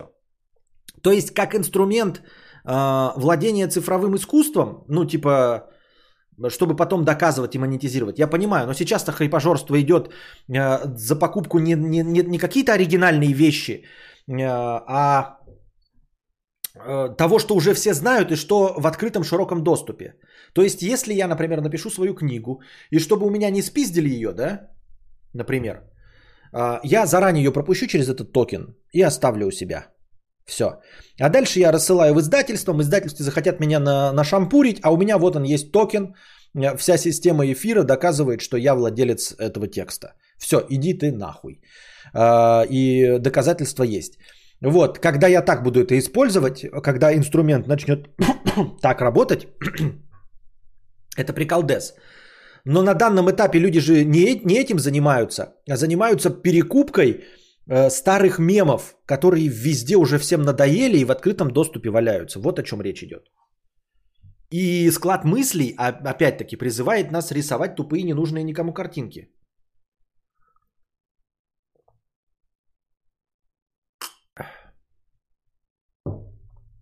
Меня поразило, что кто-то покупает сгенерированные программой пиксель арты по 700 баксов. Так, а, небольшая писинг пауза, накидывайте этот. Нет, э, разминка жопы. Большая писинг пауза.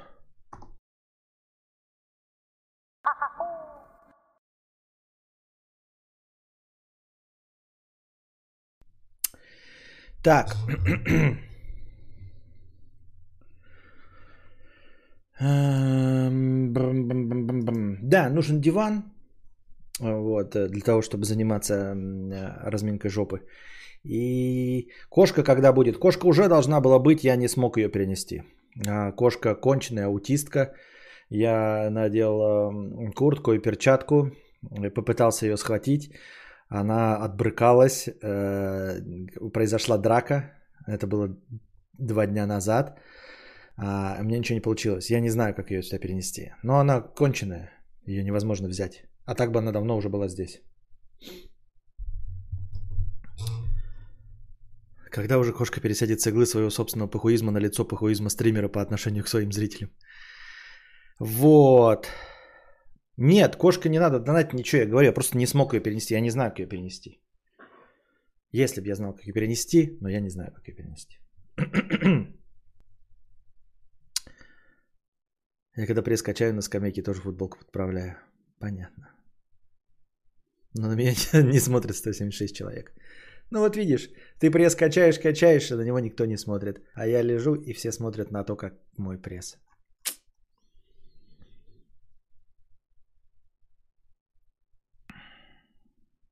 Что у него за креслом справа? Это обогреватель. Ну, типа, обогреватель. Обогреватель. Лампа. Лампа. Стол с говной. Это протеины.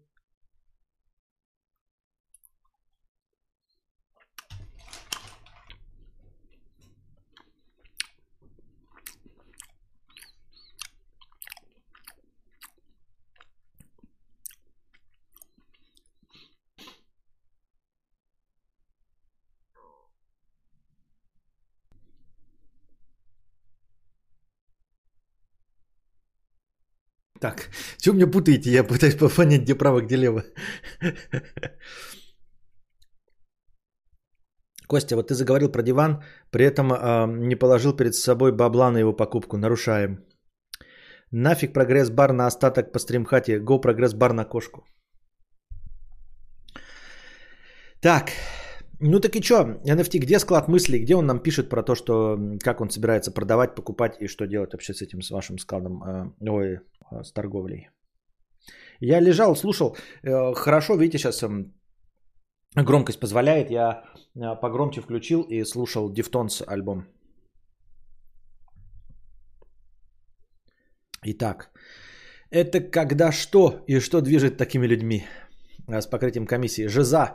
В детстве запрещали общаться с мальчиками, потому что им только одно и надо. И вообще плохому научат. До сих пор тревожно общаться с любыми мужчинами в любых ситуациях. Э, ну и длительные личные отношения не складываются. Ведь обязательно обманут, используют и так далее. Но я работаю над собой. мысль сегодня увидел, да, как вот видите, в детстве запрещали общаться с мальчиками, потому что им только одно и надо. Вот нам все время говорят, да, что мальчикам и мужчинам только одно и надо. Мужчинам только одно и надо, мужчинам только одно и надо, а женщины, вот они, значит, а, мужчин любят целиком и за характер, и за все остальное, и, значит, принимают такими, какие они есть, мужчин. А мужикам только одно и надо. Но при этом да, при этом. А, что касается секс-игрушек. Когда мужики делают себе секс-игрушки, они делают полноразмерных кукол с лицом, максимально реалистичными, кожей. Там какие-то силиконы изобретают, чтобы это было похоже на настоящую женщину. А женщины, которые ценят мужчин целиком, у них секс-игрушки это только один функционирующий орган. Только один функционирующий орган и, и все.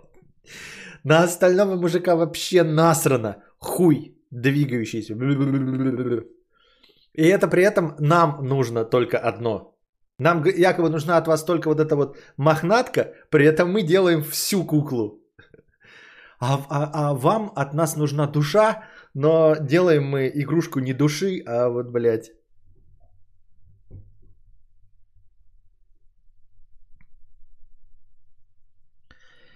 Так.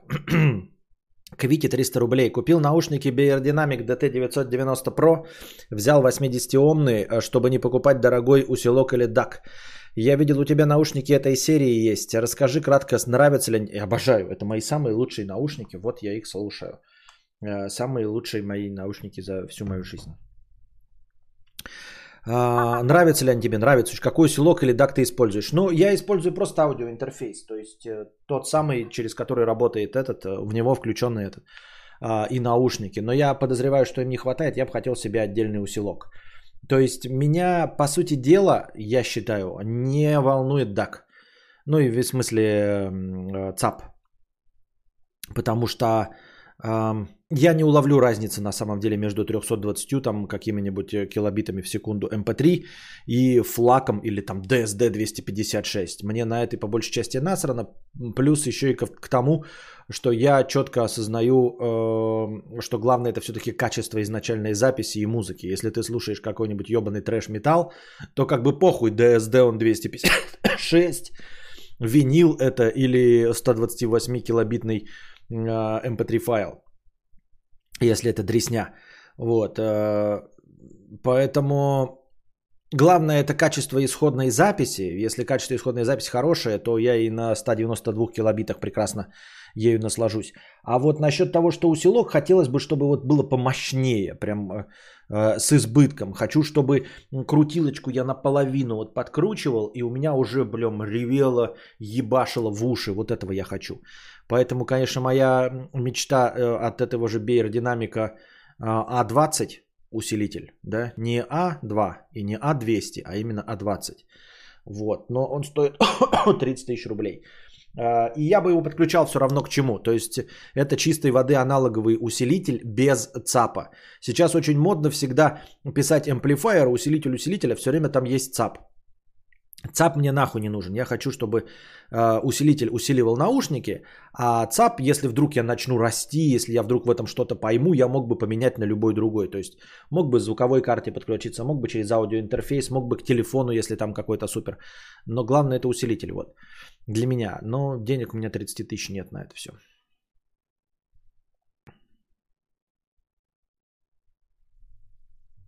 Открыл стрим на этом моменте, представил, как позади стоит мама, которой я только что рассказывал про мудрого стримера, э, которого со- собираюсь посмотреть. Мы уже выяснили давным-давно, что я guilty pleasure. Я мудрый, умный, вы черпаете, но вы черпаете так, что это невозможно никому показать.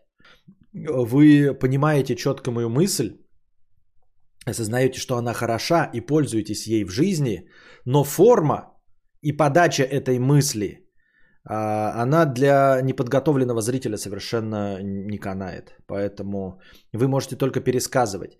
Это как э, вам понравился какой-то фильм, да, и вы смотрите его с твоим товарищем каким-то и ждете, что он будет также э, кайфово на фильм реагировать. Ну вот представьте себе, что вы посмотрели фильм, например, «Догвиль», если вы его видели.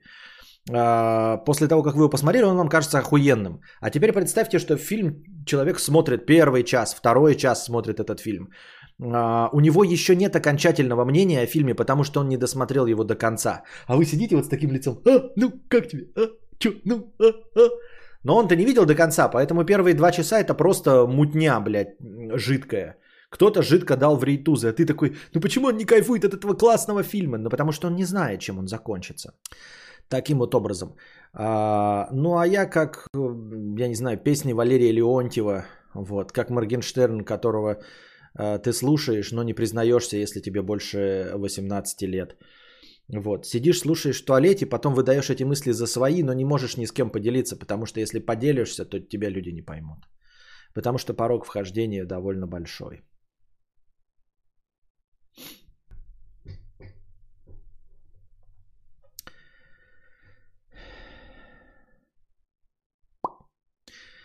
Смайлик. Угу. Горение понравилось 500 рублей. Спасибо. Алихан 666 рублей. Одну булку развлечения, пожалуйста. Пожалуйста. Вера С. 200 рублей с покрытием комиссии. Спасибо за покрытие комиссии. Передящая микроволновка 300 рублей. Костя, в каком виде ты делал сценарий для своих карпоток и прочего? Использовал ли специальный сценарный формат для них, типа диалоги по центру, сцены начинаются с секс-инта и прочее? Нет, э, сценарии для карпоток и очевидных вещей, они не требуют э, э, формата сценария. Это же просто монолог. Там нет разных персонажей, нет разговоров, нет никаких требований к экстерьеру или интерьеру. Поэтому это просто были куски текста в блокноте. Я же писал сценарий, когда для потерявшегося в джакузи, еще там для каких-то роликов. Вот тогда я пользовался специальным софтом. Это Kit сценарист. А, старая программа до сих пор развивается, но она не старая, наоборот, новая. Она там, по-моему, только вышла в э, идеальном формате. Есть еще какие-то сценарных программ дофига. Они просто упрощают э, момент ввода вот этих экстерьеров, интерьеров и переходов в диалоги. Там при помощи нескольких нажатий таб ты легко и просто переключаешься между разговаривающими. И это забавно. А, ну, действительно облегчает. То есть, э, в принципе, получить формат сценария можно хоть в Word. А, настраивать все так, чтобы это выглядело как диалог по центру, как там с персонажами. Но в сценарных программах это как-то интуитивно так хорошо решено, что вот ты, например, написал двух персонажей, просто написал там Вася и Петя, да, и потом писать между ними диалог становится вообще фантастически легко. Ты типа там два раза тап нажал, у тебя написано Вася, э, пересло в строку, ты пишешь чисто его э, прямую речь. Потом опять два раза тап нажал, появилась Петя, она там как-то автоматически понимает это все, и ты пишешь только его текст. Тебе не нужно переходить, табуляции делать, там выделять что-то, форматирование. Ты сосредоточен исключительно на тексте. Поэтому пользоваться специализированным программным обеспечением прикольно. Я рекомендую Kit сценарист, потому что он делает все то, что вы можете найти в других программах, которые будут написаны в Гугле там как идеальные, как специальные программы. Там, ну, хипстеры любят для Мака, да? Все же пишут обязательно сценарии только на Маках. Ты же сидишь в Старбаксе, и если пишешь что-то творческое, то обязательно на Маке а, или на iPad с клавиатурой, и они будут рекомендовать какие-то приложения. А, я их смотрел, уроки по ним, они все сводятся к тому же самому функционалу, который есть у программы Kit Сценарист, которая есть и на iPad, также и на видроидах, и на десктопах. А, единственное, что есть какие-то там, я забыл, как то ли на букву F, то ли еще что-то, сложные программы, а, которые еще работают с карточками.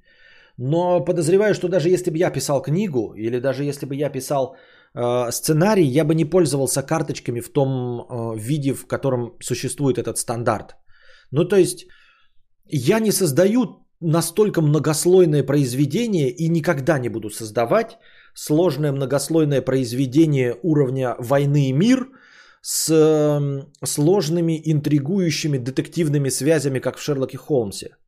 То есть мне не нужно, понимаете, помнить, что я должен в первой третьей книге указать на апельсиновые зернышки три раза, потом во второй части книги я обязательно должен сделать два намека на это, три намека на то, и все это должно сыграть. И я должен эти перекрестные связи обязательно реализовать. Таких сложных книг я писать не буду. Я, если и буду, я все равно стремлюсь к классической прозе, то скорее как по наитию, как вот плывет и все.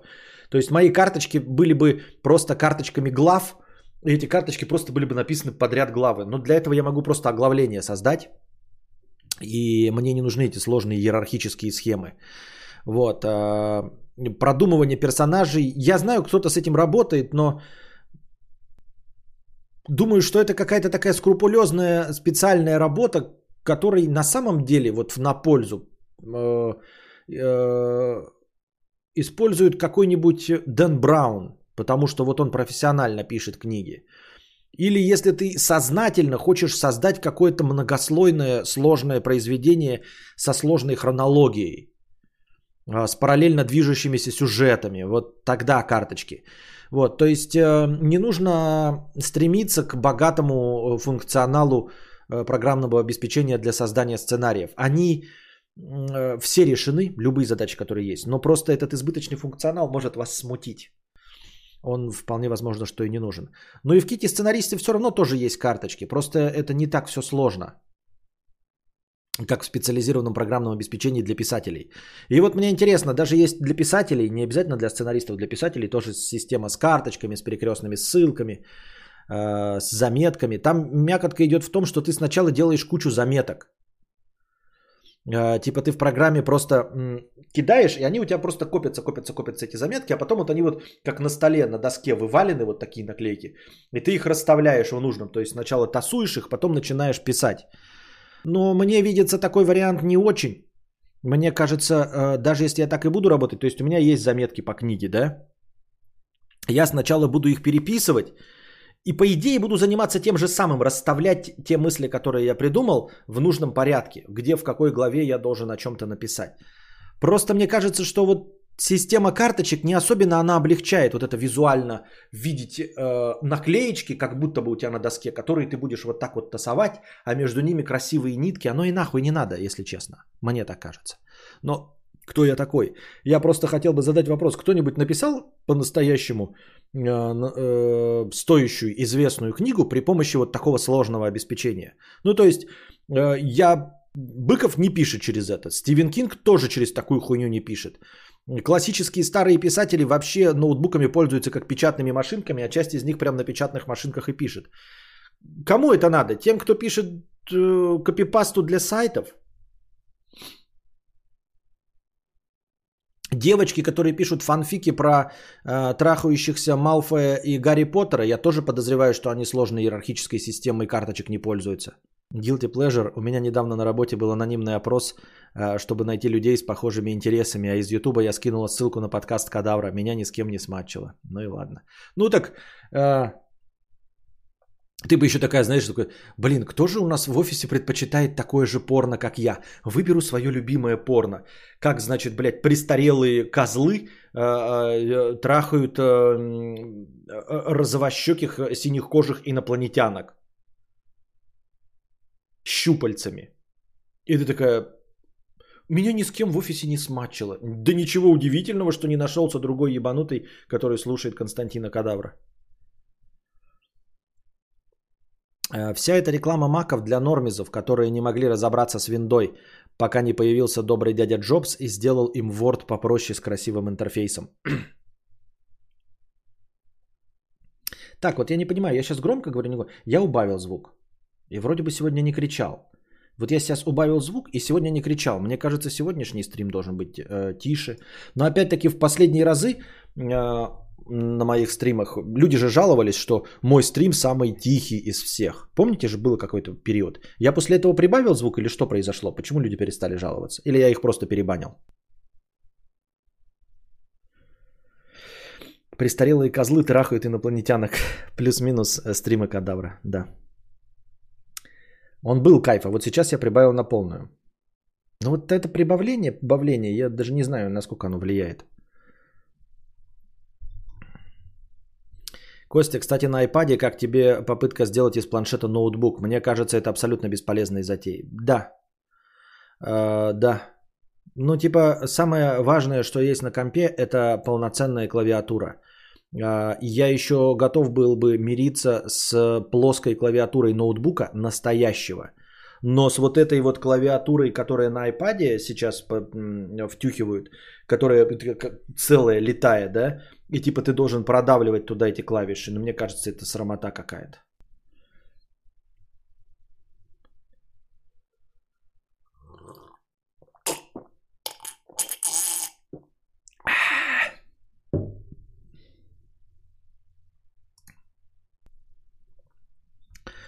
Так. Артур, 20 долларов. Сегодняшний стримообразующий донат. Реклама. Простыня текста. Первый раз пишу скатерть. Буду бомбить на рекламу. Простите, накипело. Как же меня бесит реклама на Ютубе. Даже не спонсорские вставки, а реклама Гугла, которая всплывает каждые 5 минут. Да что там одна реклама? Как вам реклама, которую нельзя скипнуть, а? Как насчет двух реклам по цене одной? Еще я пару раз видел рекламу, которая идет час. Без шуток, какой-то петух вставил свой часовой курс по программированию в рекламу. Лежишь такой, слушаешь любимый подкаст, засыпаешь, и тут на тебе реклама. Ну ладно, думаешь, лень переворачиваться, выжигать глаза, привыкнешь к темноте, э, привыкший к темноте экраном что там сама закончится и выключится, потерплю. Лежишь 15 секунд, не заканчивается. Еще лежишь, все не заканчивает. Вот, сука, реклама на 2 минуты. Две минуты реклама, Карл, как же бомбит. А как вам реклама на сайтах с Blu-ray дисками? Ну, вы знаете. Заходишь такой, думаешь, сейчас посмотрю свой любимый сериальчик. Повсюду баннеры со, со ставками на спорт. Нажимаешь на плеер, открывается новое окно Закрываешь, скрипт сработал. На второй раз кнопка play действительно выполнит свою функцию. Запускается видео и тут начинается. Играй и выигрывай в танки. А еще меня радует эта фишка. С рекламу можно будет пропустить через... Хуй там, рекламу можно будет пропустить тогда, когда она закончится. А потом запустится еще одна, точно такая же реклама. У-у-у, как бомбит. А знаете, что еще бомбит?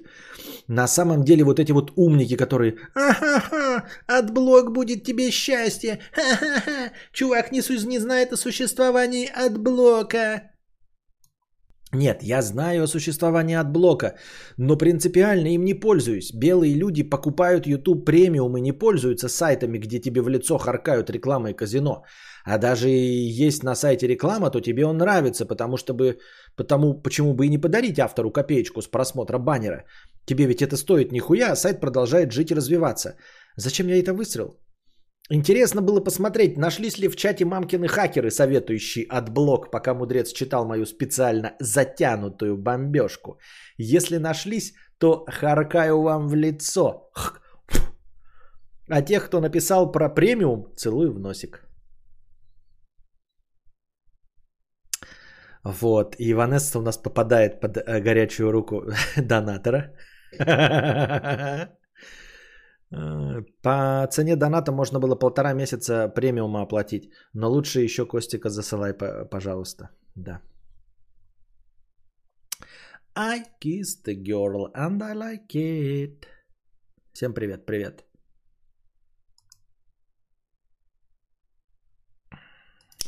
Анастасия, 100 рублей.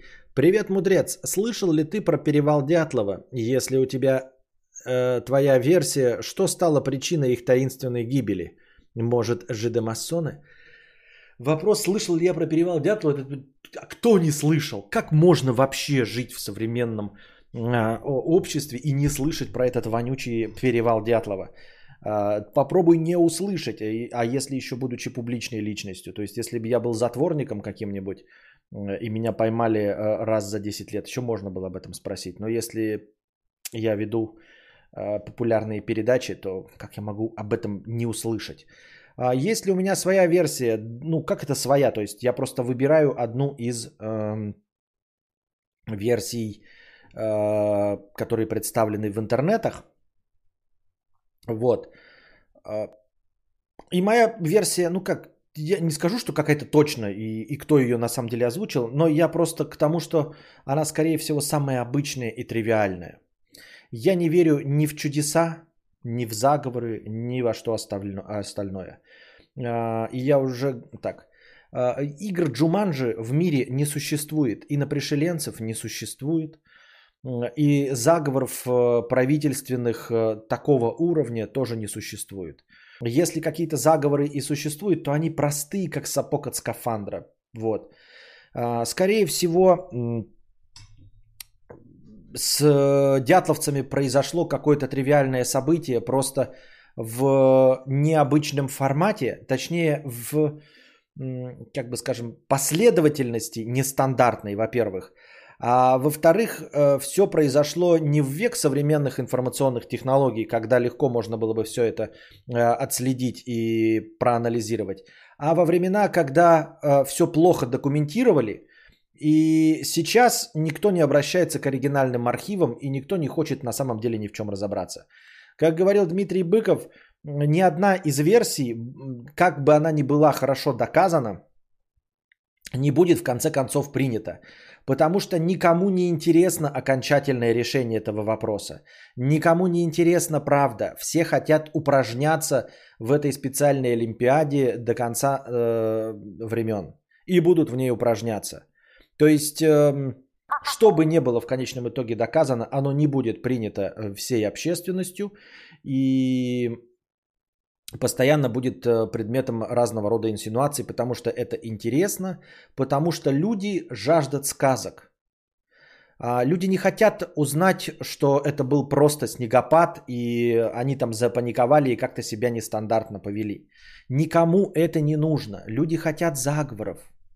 Люди хотят инопришеленцев, КГБ, ЦРУ, ядерные испытания, маньяки, убийцы, э, какие-то местные жители, э, ведьмы из Блэр, что угодно, лишь бы не скучная правда.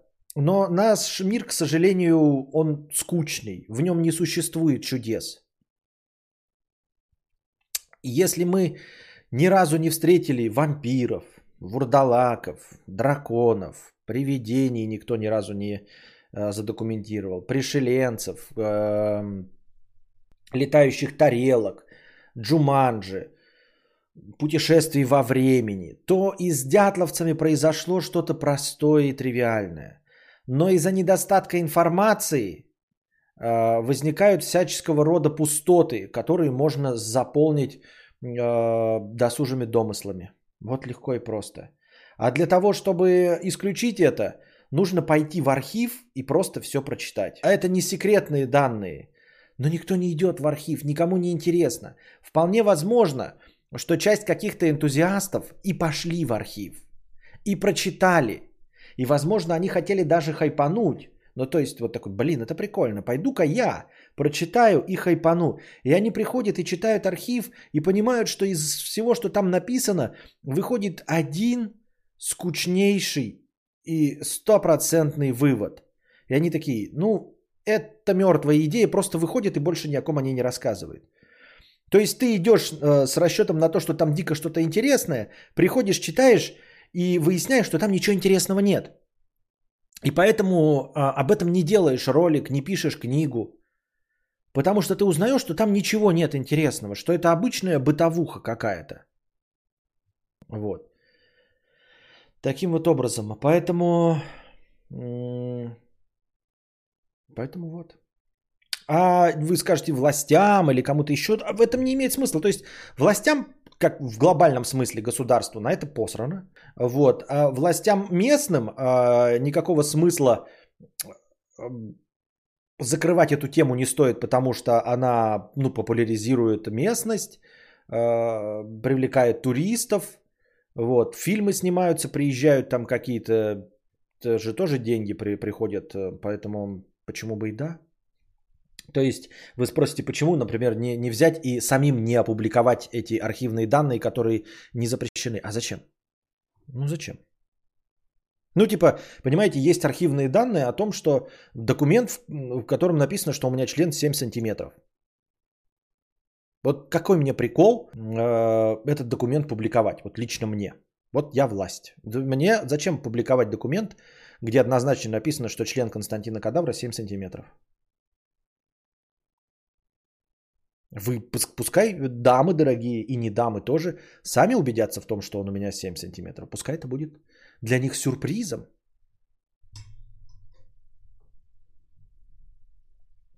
Люди требуют зрелищ и конспирологии. Именно. Как бы человечеству за 20 долларов можно было бы э, сказать про AdBlock. Это не хакерство, это как бы норма сейчас. Ну, то, что не задокументировали вампиров, драконов и прочую нечисть, вполне можно описать на ошибку выжившего. Не. К сожалению, 8 миллиардов людей э, и такая длительная история, и нет ни одного доказательства. Павел, Илон Маск недавно э, постил достойный аргумент, показывающий, почему НЛО не существует. Все просто. Разрешительная способность фототехники вырос, выросла чуть ли не экспоненциально за последние 50 лет, но все фотки с летающими тарелками до сих пор выглядят как пиксель-арт. Да, это даже э, предмет для стендаперских шуток. Э, я в четырех разных стендапах слышал разные варианты шуток о том, что э, ебать, у каждого телефон новый с 4К, 8К, 60 FPS, 120 FPS, и люди выкладывают триллионы видеозаписей, как их ребенок какает, как взлетает муха, куча девочек снимает, да, у нас э, миллионы записей аварий на всяких авторегистраторах. И нет ни одного, ни одной нормальной э, записи, которая сможет пройти экспертизу НЛО. Ни одной. С таким огромным количеством смартфонов в мире. И это, э, понимаете, вот пока не было этого технологического прыжка, именно поэтому и были популярны всякие идеи про НЛО, потому что перепечатывали в газетах, можно было сказать, ну не у всех есть фотоаппараты, не всегда они под рукой, а сейчас вот этот технологический прорыв, он э, не дает возможности отмазаться, не дает никакой. Если есть НЛО, снимайте.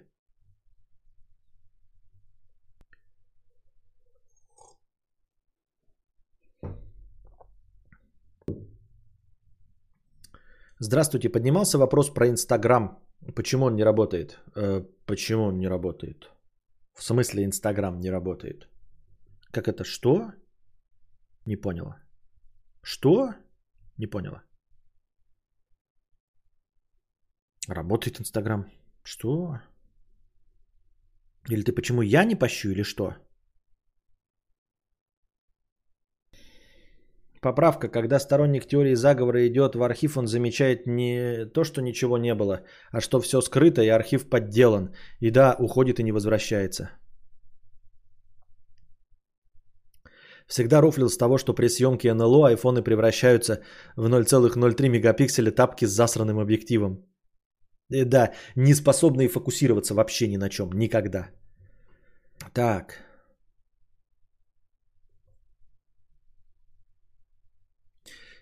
Хэштег демонтаж стримхаты 200 рублей. А, с покрытием комиссии. Спасибо за покрытие комиссии. В стримхате, когда орешь, голос меняется, и он какой-то не очень. А еще, когда орешь, это реально громче слышно, и приходится убавлять. Переигрываете слегка. Раньше было лучше. Мамки в рот не ссать. Да я уже давным-давно не ссу никому в рот. Хочется верить, что НЛО есть, но оно скрывается от фототехники и человеческого глаза. Вариант номер два. Современные смартфоны и фотоаппараты не видят НЛО из-за строения матрицы. Никто об этом не говорит. Если бы э, так было, тогда бы писали люди. Я пытался снять, и там были бы огромные треды в Reddit, типа 120 э, тысяч человек пытались снять НЛО, и ни у кого из них не получилось. Э, ни у кого не удалась запись на смартфоне. Давайте разберемся, почему такой заговор, почему ни один смартфон не может снять НЛО. Об этом разговоров не было. Никто не жалуется на то, что он пытался снять НЛО, и у него не получилось.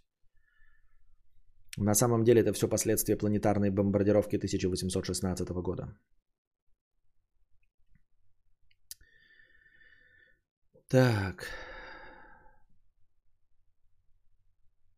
Замер 365, 50 э, рублей с покрытием комиссии.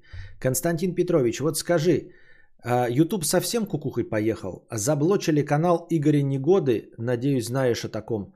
Доктор Дю уже сказал, что YouTube обосрался. Жидомасоны, как считаешь? Я не знаю, кто такой Игорь Негода, не знаю, кто такой доктор Дю. Вот. Э, обосрался ли YouTube? Обосрался все равно. Вне зависимости ни от чего, все равно обосрался. Мешок 150 рублей с покрытием комиссии. Сегодня наткнулся на одну группу и сразу не поверил своим ушам. Это же просто офигенно. Расскажи, пожалуйста, как писал текст, как делал аранжировки, как записывал и самое главное, когда новый альбом. Новый альбом никогда. Вот. Эм, это раз. В смысле, как писал тексты? Да там какие-то частушки матерные, и все.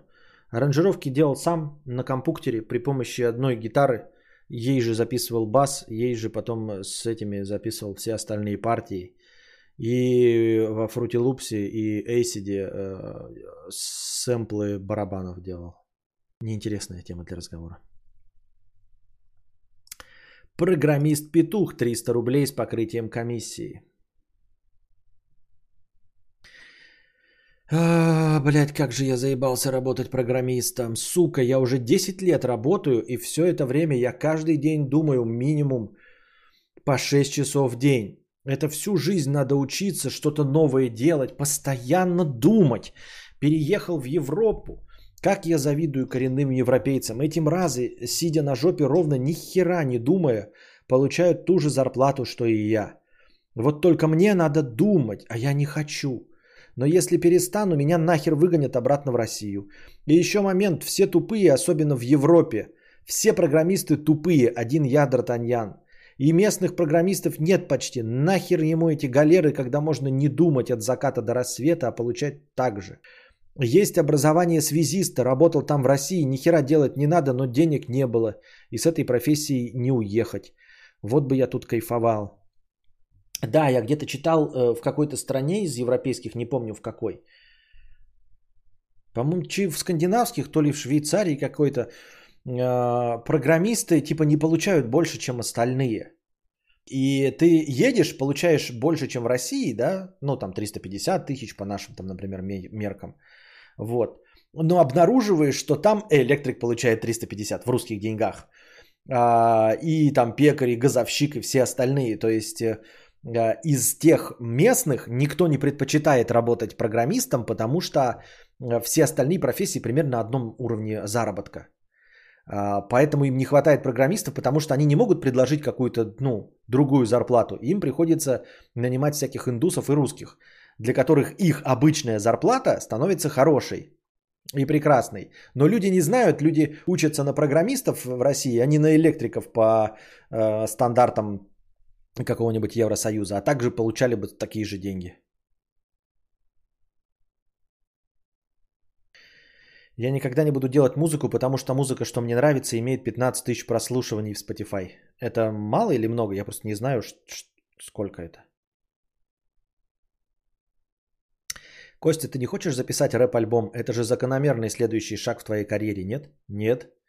Рэп-альбомы записывают ютуберы. Это в их карьере закономерный следующий шаг. А я подкастер, как это? Никак не вяжется вообще. Не знаю ни одного подкастера или э, радиоведущего или артиста разговорного жанра, который записал бы рэп-альбом. Да, в Европе валят не за инфраструктурой, э, за инфраструктурой, а не за деньгами.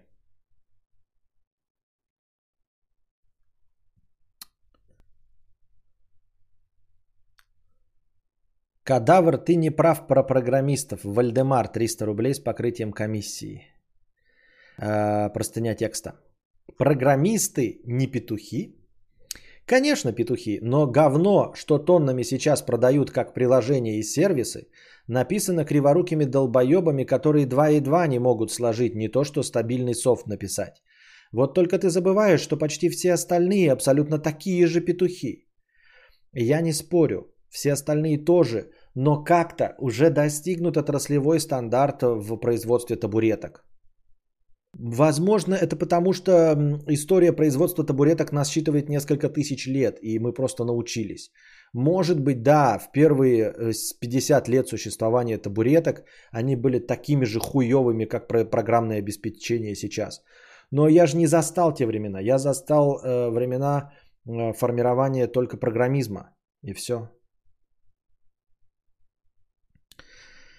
Начнем с очевидного. Это ебаные строители э, могут засрать любой, даже самый простой проект. Мне в ванной один из этих мудаков приклеил 20 плиток с пейзажем вверх ногами, блядь. Там Эйфелева башня, шпилем вниз. Дальше автослесари. Как-то раз застучало что-то в машине, заехал в три. Три, блядь! Сервиса. Один сказал, катализатор надо вырезать. Второй, что выхлопуху пизда. Третий, нихуя не сказали, только глаза пырили. Зато я сам у них залез под подъемник и нашел загнутую железку, которая долбится об трубу. Просто ебаная железка загнулась. Это даже слепой может на ощупь найти. Кстати, про автослесарей я натолкнулся э, на эту мысль в книге «Дзен» или «Искусство ухода за мотоциклом». Это книга написана в 50 каком-то году, и там чувак едет на мотоцикле и пропагандирует, что мотоцикл нужно учиться ремонтировать самому. А мотоцикл у него BMW в Америке. И он говорит, что нет хороших автослесарей. За какие бы деньги вы ни пришли, они ремонтируют. Ну, у него там под философию все это подогнано, да, но в общем плане, что не будет никогда хорошего автослесаря, потому что они делают не себе и не свой мотоцикл. Вот. И он там тоже рассказывает эти истории. Только мы все наши истории, когда у нас полыхают, рассказываем, знаете, с опломбом и пафосом, обязательно вот с полыханием жопы. А, не потому что плохие, но такая мода, да. Ну что я буду рассказывать спокойно, ребята, как меня наебали на 6 тысяч. Сейчас я вам с чувством, с толком, с расстановкой расскажу. Это ж никому не интересно.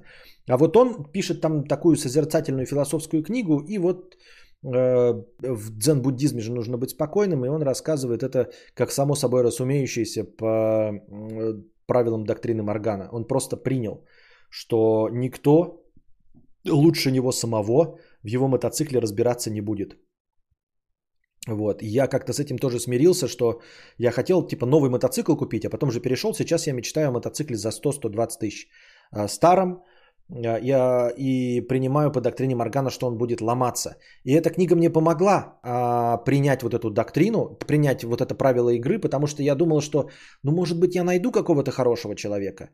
Но если этого не нашел писатель и написал об этом книгу, о том, как нужно самому ухаживать за мотоциклом, и что этот дзен-буддизм самому ухаживать за мотоциклом, потому что только при помощи дзен-буддизма он смог описать, что не существует нормального мотослесаря, понимаешь? Книга всемирно известная про мотоциклы о том, что за мотоциклом нужно ухаживать самому, потому что не существует ни одного нормального мотослесаря. О чем мы говорим, правильно? Поэтому я смирился, что если я буду брать мотоцикл, мне нужно будет как-то учиться этому и самому разбираться, и самому ремонтировать, а, а естественно, не обращаться к говноедам. Вот. А, теперь сложнее. Купил кофеварку, там выключатель сзади. Сзади. И включить его навсегда нельзя. Кофеварка просто выключается и не работает, пока туда-сюда не переключишь. А, туда же кофемолка, у которой защита абсолютно не мешает расхуярить молотый кофе по всей кухне. И это только из более-менее сложной техники. Дохуя попадалось вилок, которые гнутся от любого использования, кровати, на которых невозможно спать, кружки, с которых как ни пей, напиток э, проливается. Напоминаю вам э, о своей кружке э, со Шри-Ланки, а, у которой в ручке э, была пустота, чтобы жидкость проходила через ручку. И поэтому вообще в принципе ручка, придуманная в кружке для того, чтобы ее можно было брать с горячим напитком. И они сумели специально сделать ручку, которая нагревается точности так же, как сама кружка. Это надо быть не просто долбоебом, а над мозгом и вредителем. Такие, блядь, а давайте испортим то, что работает. Давайте просто какое-то изобретение, облегчающее нашу жизнь, мы нивелируем. Мы сделаем так, чтобы оно перестало выполнять задачу. То есть кто-то тысячи лет делает так стаканы, блядь, горячо, горячо. Давайте придумаем вот тут такой вот отросочек, такую вот ручку сделаем. И за нее типа можно будет браться и не обжигаться. Охуительное изобретение, но на Шри-Ланке пошли дальше – они сделали так, чтобы ручка равномерно нагревалась вместе с кружкой. Это просто гениально.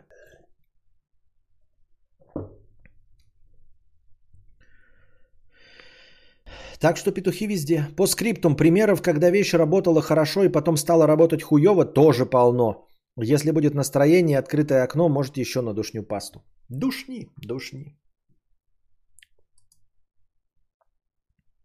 Кружка Валдис. Да. Ну что, на этом наш сегодняшний подкаст подошел к концу. Надеюсь, вам понравился э, наш сегодняшний разговор. Опять что-то все шло недолго. Приходите завтра, приносите межподкастовые пожертвования, приносите пожертвования на сам подкаст. Не забывайте становиться спонсорами. Меня ваше спонсорство очень согревает и заставляет запускать стрим вне зависимости ни от чего стартовать. Стартую я благодаря спонсорам, а дальше уже как идет. А, не забывайте становиться спонсорами, перестановиться спонсорами, если слетела подписка. И приносите пожертвования на сам подкаст, чтобы подкаст длился дольше. А пока держитесь там. Вам всего доброго, хорошего настроения и здоровья. Я сейчас попробую посмотреть себе диванчики. И может быть буду в телегу вам кидать, пообсуждаем какие-нибудь диванчики, которые мне диванчики купить, какие-нибудь диванчик, диванчик, кожаный, порнографический. Держитесь там. Вам всего доброго, хорошего настроения и здоровья.